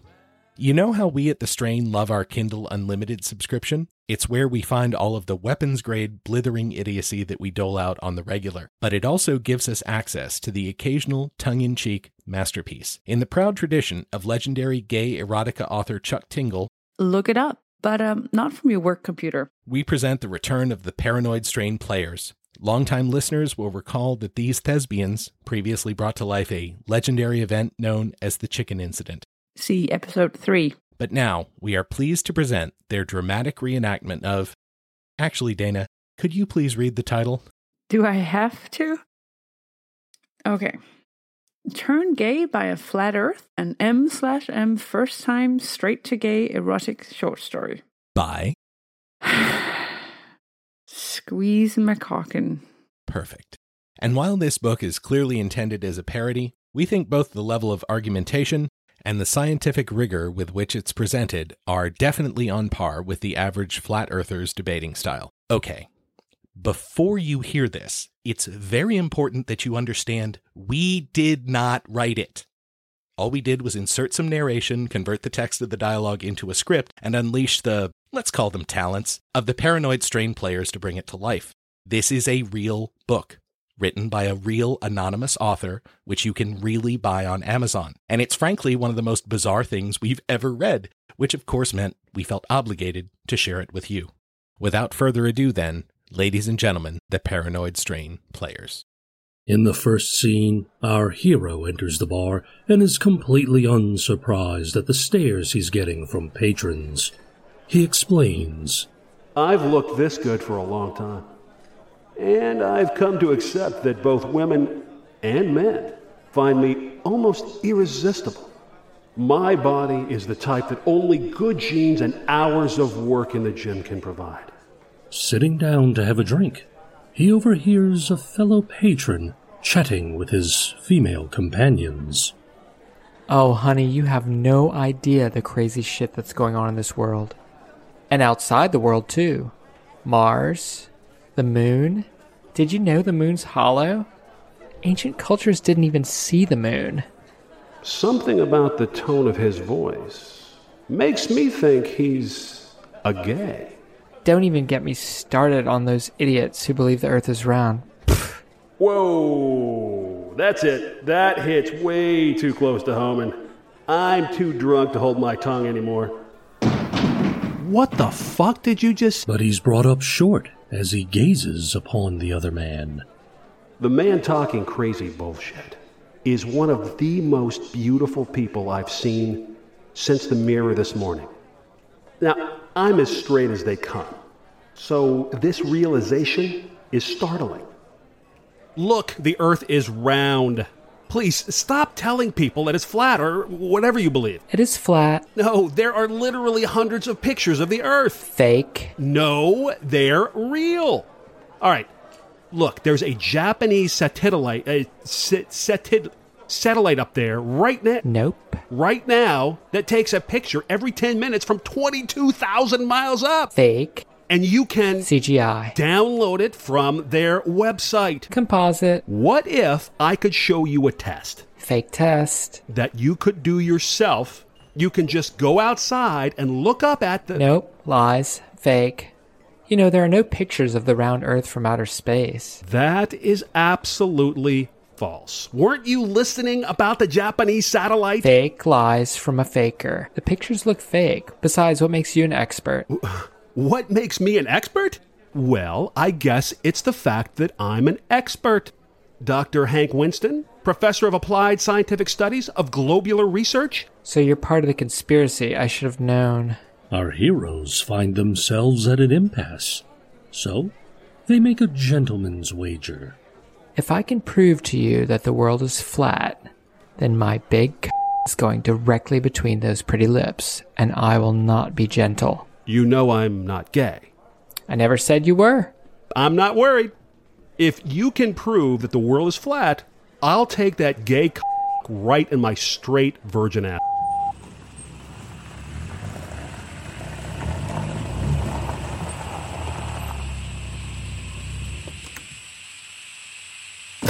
The next morning, our hero is surprised to find himself standing in front of a forty million dollars rocket privately owned by his companion. Are you a billionaire or something? You seriously don't know who I am, do you? Bert Massingen? Yes, I'm a billionaire. I made my fortune writing erotica ebooks on Amazon. S- seriously? Erotica? Like porn? I'm the author of literally two-thirds of all erotica on Amazon. Their colloquy is interrupted. Nine. Ignition sequence start. Eight. Seven. Six. Five. Four. Three. Two. One. Zero. Liftoff.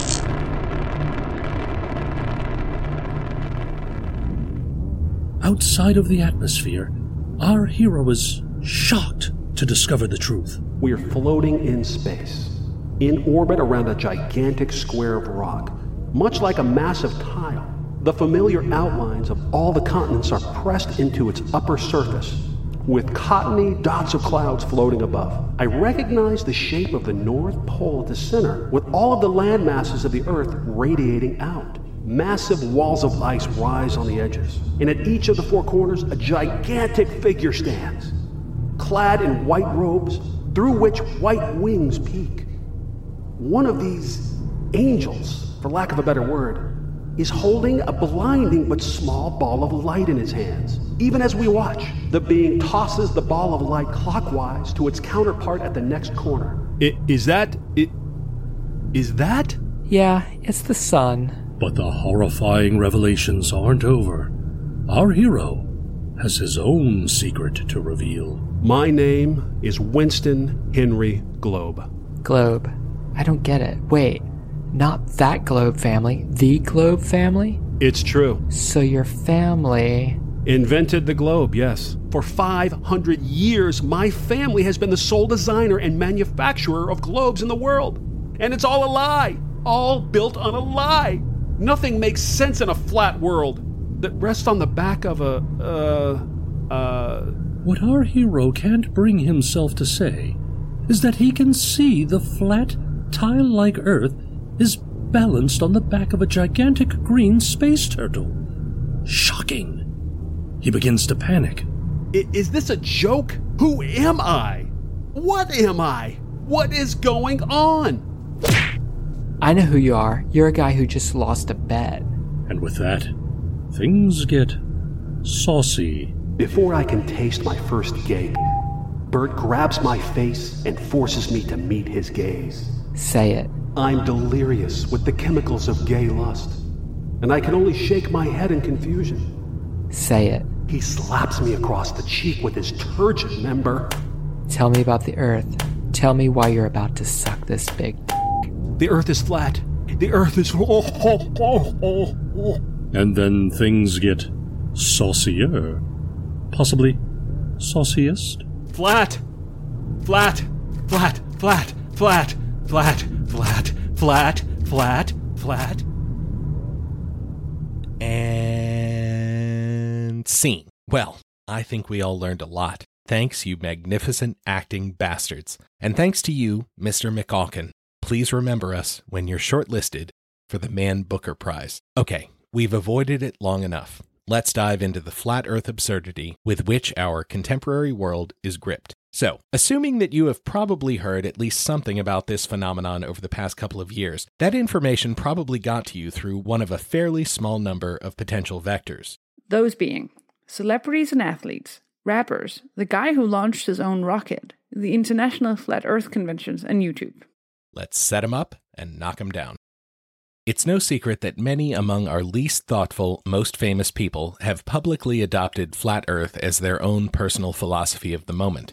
Kyrie Irving turned the N B A world upside down and caused chaos among middle school teachers all across the country back in February when he revealed that he doesn't believe the Earth is actually round. Even though the Earth being round is something Friday and B O V's trying to convince us that the world is flat. I had to check his timeline three times just to make sure I was reading this correctly. Bobby Ray started his Twitter campaign to undermine science on Sunday night, and he was still going strong with the photo stats while you were having... Let's hear from a fan of this nonsense. You still believe we live on a ball of water? You was a stupid, brainwashed motherfucker. It's a flat earth. It's flat as fuck. You as a person who believe we live on a ball of water, all they can do is this. So we live on a ball of water? Yeah, yeah, we live on a ball of water. But shit, man, I don't see no curve. Oh, man, that's because it's too big. But damn, man, it, it sure don't feel like we moving. Oh, that's because we moving so fast. The fuck out of here. Look, check this out. Check this out. So look, as one of the whitest of possible white dudes, I am acutely aware of the fact that virtually all of the most prominent flat earth celebrities are people of color. Does this make me uncomfortable? Shit, yeah, it does. But on the other hand, I don't want to be one of those guys who gives irrational beliefs a pass because of the fact that some folks who are promulgating them have been treated poorly by society as a whole, and my ancestors in particular. So, you know, awkwardness acknowledged. Digging a little deeper, we find a bit more texture. So let's just eliminate Tila Tequila from the rest of this discussion, as she has not only endorsed the flat earth, but also Hitler, as well as the idea that she is maybe a clone or a robot. Taking a closer look at Kyrie Irving's statements, it's hard to pin him down. Maybe he's a true believer, but maybe he's just having a laugh. Is the earth flat? I don't know. Is yeah. it... You're trolling everyone, aren't you? You're trolling everyone. You don't believe that. Oh, man. Are you trolling everyone with the earth flat thing? Look, look, okay. look, look, look, look, look. That's here okay, no, that's cool. We just need to make sure. There it is, look, here it is. All I want to do is to be able to have that open conversation. And when I say open, I mean open. Literally, like, stand up there and let all these people throw tomatoes at me, or to, like, have somebody think that I'm somehow this different intellectual person yeah. because I think that, or because I believe that the world is flat and you think the world is round. They created exactly that. It did exactly that, to where it became like, because I think different, does that ever knock my intellectual capacity, or the fact that I can think? The same goes for up-and-coming wrestler Flip Gordon. While the man has made a name for himself with his outspokenness on this topic. Last question, uh, true or false? The earth is round. False. Can you please explain your answer?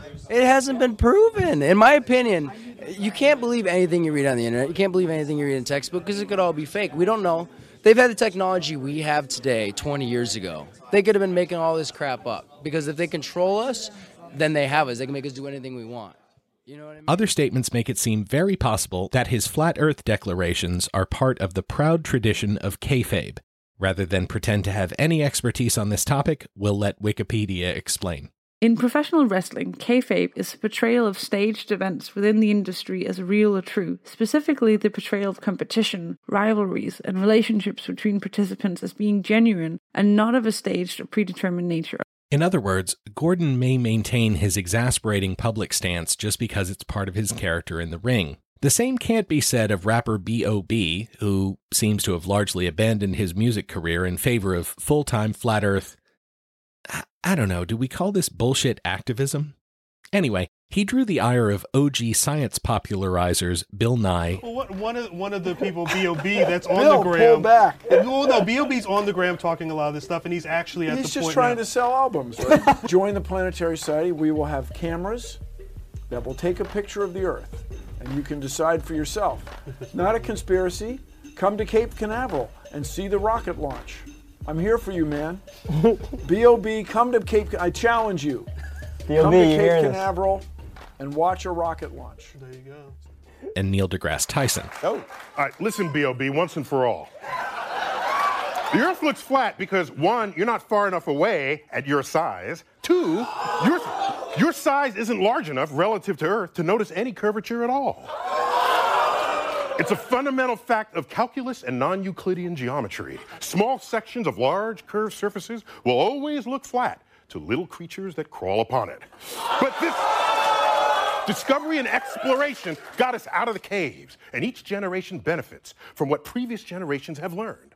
Isaac Newton, my man, said, "If I have seen farther than others, it's by standing on the shoulders of giants." So that's right, B O B. When you stand on the shoulders of those who came before, you might just see far enough to realize the Earth isn't flat. And by the way, this is called gravity. This latter feud even resulted in a good old mixtape diss battle. I know that sounds bad when I say it, but it's true. First, B O B responded to Tyson's dismissal of his carefully thought-out insane ideas. Picture Malcolm X in a room full of pigs trying not to bust a sweat. Hey, Neil Tyson need to loosen up his vest. They probably write that man one hell of a check. Hey, I'm over here. And then there was a response where Tyson's nephew takes the lead and mixes in quotes from his famous uncle. Flat Earth is a problem only when people in charge think that way. No law stops you from regressively basking in it. He learned the game from Carl Sagan. You can never check him. You say the Earth is flat and then you try to disrespect him. I'm bringing facts to combat a silly theory because B O B has gotta know the planet is a sphere, G. Whoa. Very important that I clear this up. Yep. You say that Neil's vest is what he needs to loosen up. What? And he's a mason because the brother's getting paid when the ignorance you're spitting helps to keep people enslaved. I mean mentally. Aw, shit, son. N D T spitting fire. Not so much. We find ourselves in agreement with Lizzie Plaugic of the website The Verge, who notes this response while on the side of angels feels like a bad Weird Al parody, but it's better than we could do. The best part of the B O B saga is when he decided to launch a GoFundMe campaign asking his followers to pay for his weird obsession to the tune of one million dollars. Here he explains the need for that money. Come to the conclusion that instead of just sending one satellite or several satellites into space, I will be raising funds to try every available experiment and test, including, but not limited to, uh, weather balloons, drones, uh, blimps even, um, high altitude uh, balloons, and whatever else. Thankfully, it appears that while plenty of people are willing to entertain nonsense like this when their participation is limited to commenting on YouTube videos, those same people seem to balk when they're asked to back them up with their own cold hard cash. As of this recording, the total raised stands at a little less than seven thousand dollars, meaning B O B is far less successful percentage-wise at turning his obsession into filthy lucre than even the chumps we discussed earlier. With the most unshakably certain celebrity flat earther seemingly in a holding pattern, it was up to the less famous and even crazier to move this cause forward. And by forward, I mean up. You drove to a ghost town with a population of four people in the middle of nowhere, California. You'd find a rocket and a daredevil pilot. Can you just leave that down like that, huh? With strong beliefs and no parachute. Yeah, I'm the captain. I'm going down with a with a ship. Because it's safer that way. The plan one day is space, because he wants to prove all his critics wrong about planet Earth. It probably looks more like a frisbee, okay? With turned up edges. Now the edge which keeps all... Of all of the quirky folks in this story, one of the most appealing is Mad Mike Hughes. His tale, which ostensibly started out as an expression of his hardcore flat Earth beliefs, gradually mutated into the classic narrative of a cranky American proving his detractors wrong. Hughes' entire concept seemed designed to earn him a Darwin Award, that is a guarantee that he would shortly be removing himself from the gene pool. As we alluded to at the beginning of this episode, he built and launched his own steam-powered rocket and lived to tell the tale. But the story gets even more intriguing from there. For example, it appears that the sixty-one-year-old limo driver came to his flat Earth beliefs well into his career as a daredevil. In fact, his first steam-powered rocket launch came in two thousand fourteen, and his conversion to F E belief only transpired in two thousand sixteen. Let us not think too long or too uncharitably on the fact that he had just failed in his attempt to raise funds for his next planned launch when he saw the light, accepted flat earthism, and promptly started soliciting like-minded individuals for a plan that looked suspiciously like his original goal. Regardless of how firmly or deeply his conversion took root in his soul, the story of Hughes quickly moved from, here's a crazy flat earther who's going to get himself killed, to widespread accusations that the delays in this insane plan meant he was chickening out. Well, Hughes may be many things, but he's no chicken.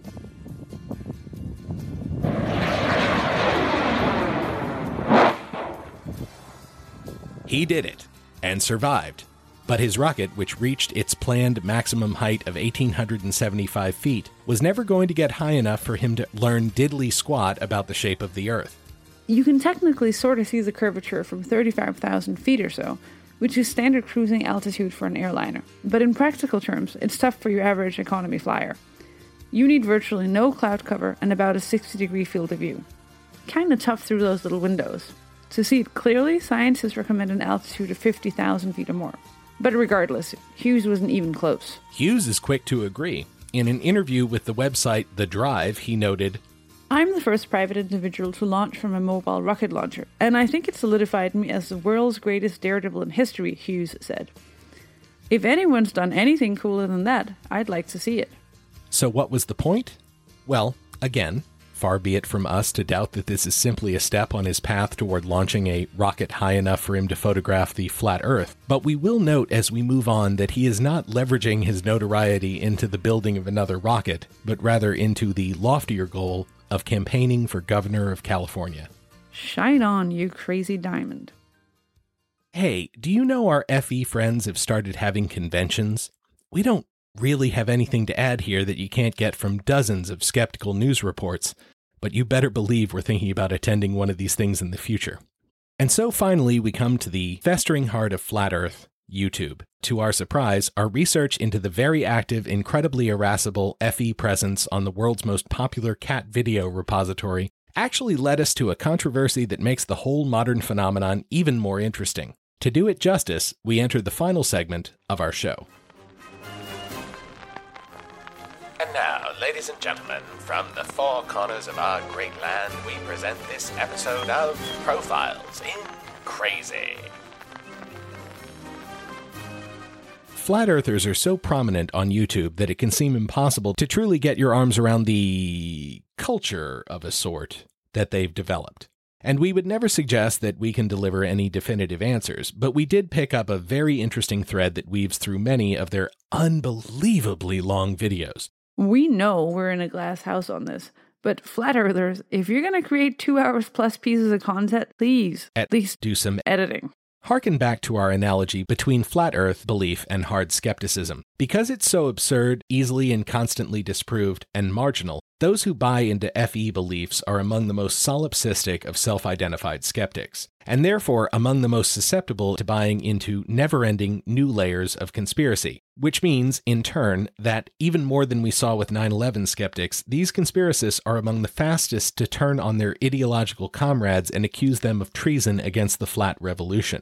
Take as a prime example Mark Sargent. This loon is, perhaps more than any other individual, responsible for the explosion of F E credulity among the internet-using populace. His book, Flat Earth Clues, is one of the most popular texts within the movement. His YouTube channel boasts fifty-eight thousand or so subscribers. Which reminds us, our splendid YouTube channel only has a few dozen. Would you mind looking us up and boosting that total? He's one of the featured speakers at various F E conferences that have sprung up. He's the go-to contact for the mainstream media when they want to get a pulse on this weirdo movement, and the audiobook version of his ravings is delivered in such a calm, concise manner that you really have to pay attention to appreciate how batshit it all is. When this guy, Mark Sargent, posted his Flat Earth Clues. Part of a series of clues that can help you get your head around both the design of the flat Earth system we live in.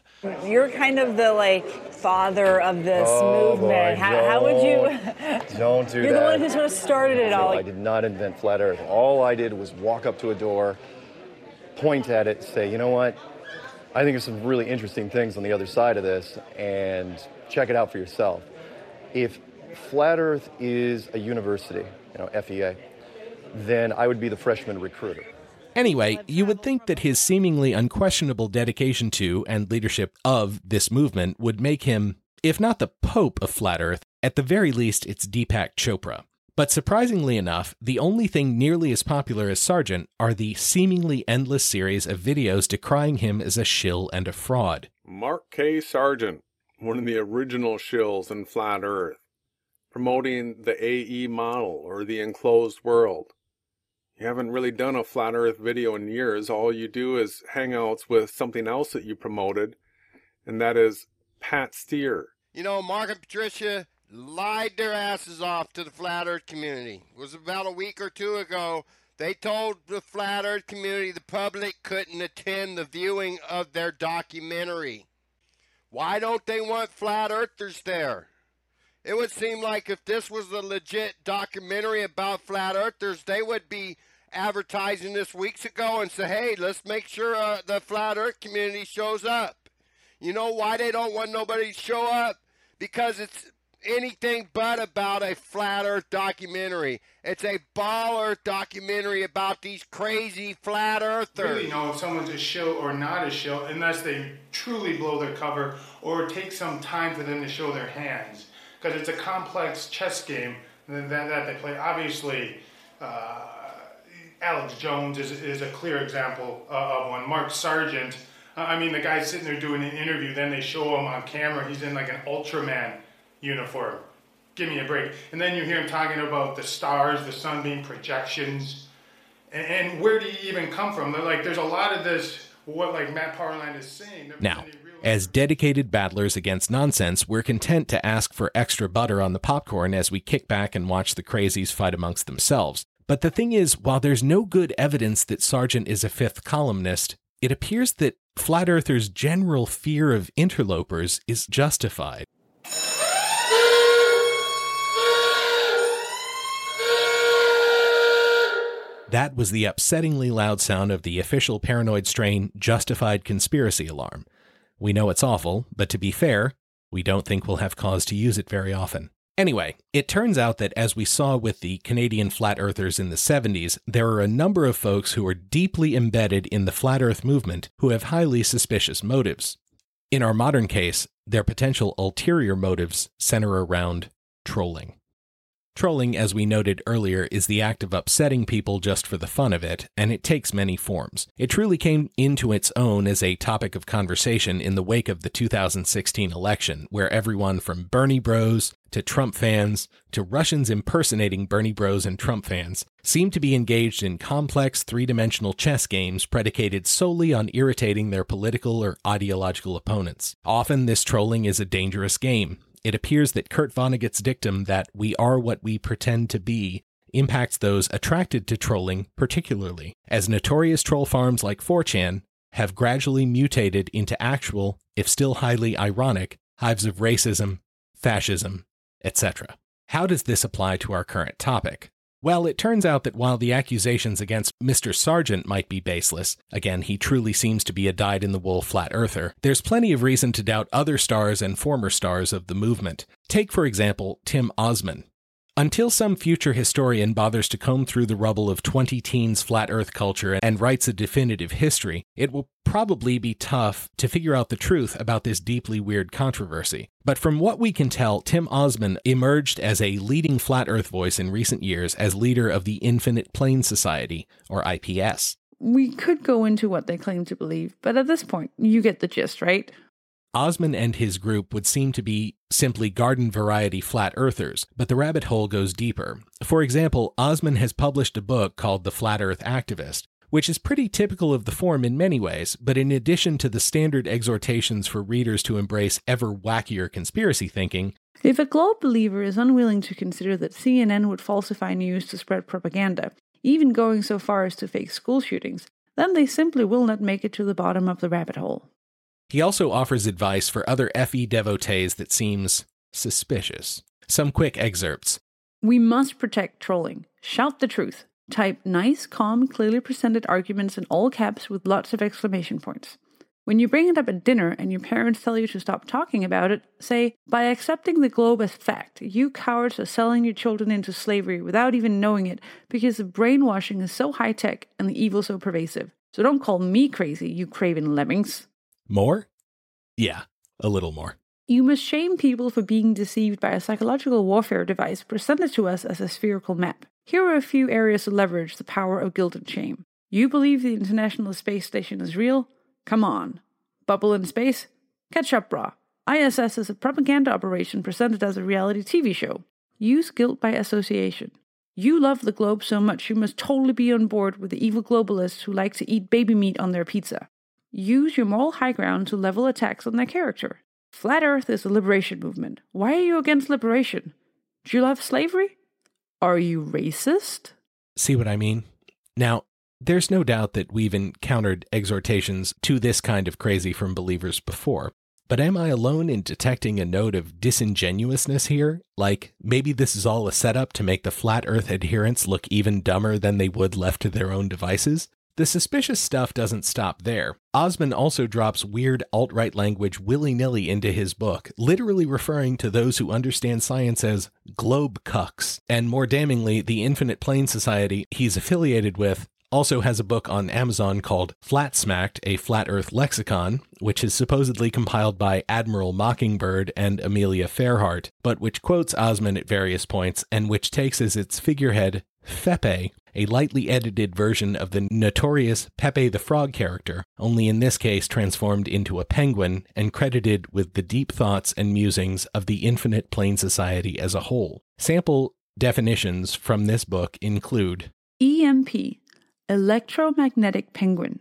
An electromagnetic pulse capable of shutting down the matrix code is emitted by the hearts of emperor penguins, guardians of Antarctica. Hit me again. We are all Mark Sargent. A statement proclaimed by anyone who assumes the identity of Mark Sargent for the purposes of flat earth activism. Mark Sargent is widely considered the Guy Fawkes of flat earth and is an open source activist who may or may not be C G I.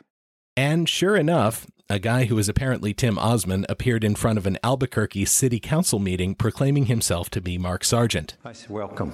Hello. The name is Mark Sargent. That's oh. oh. I want to draw the public's attention to what may be an extremely egregious example of malfeasance. And just to help illustrate the gravity of the situation, imagine if the federal government gave nineteen point five billion dollars to Hollywood. I think we'd all be pretty upset by this.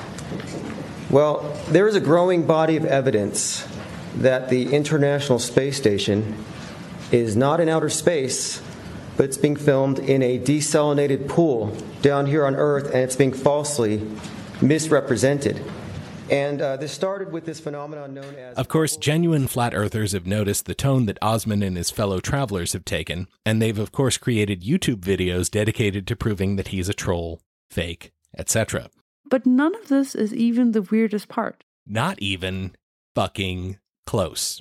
The weirdest part has to do with the name Tim Osman itself. The supposed flat earther spells it with a Z, but the O S M A N spelling is actually part of a completely different conspiracy theory. Namely, that Osama bin Laden was actually a deep-cover C I A agent who was used as a scapegoat for the nefarious nine eleven plotters who supposedly cooked up the whole thing, as covered in exhaustive depth in our previous two episodes. Care to guess what the entirely imagined C I A agent was supposedly named?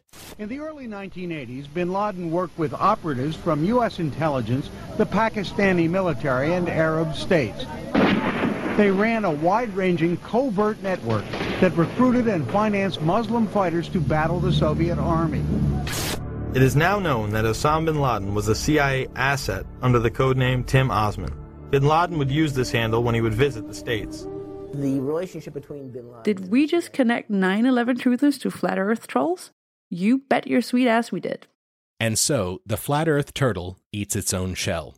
Riven by suspicions of fifth-column traitors, some apparently quite justified, the still-growing modern flat Earth movement continues to shake its fist against the sky, demanding that the entire universe rearrange itself to put those same flat Earthers back at the center of it. And while there's seemingly no chance of any serious, sober-minded policymakers taking up this absurdity, even including the policymakers you hate, the simple fact that it serves as a hermetically sealed quasi-religion, a kind of psychological salve and twisted ego boost for so many ill-informed people all around the globe that they deny the existence of, makes it a particularly fascinating variety of paranoid strain. This has been The Paranoid Strain. Follow us on Twitter at Paranoid Strain, email us at theparanoidstrain at gmail dot com, and visit on the web at theparanoidstrain dot com. Special thanks to our second-time interviewee, the always engaging Mick West, a k a. White Rabbit, and our new interviewee, the decidedly mononymous Soundly. As always, we're grateful for the musical stylings of Daniel Arizona and the Paranoid Strain Orchestra, and indebted to the dulcet Northern European interjections of Miz Dana Unicorn. Final mixing assistance comes from Big Mucho, who also put together our super-duper website, and Willem U F O makes the pretty pictures. I'm Fearful Jesuit. Thanks for listening. Next episode, we check back in with our old frenemy, Alex Jones, to see how things are going for him. Spoiler, badly.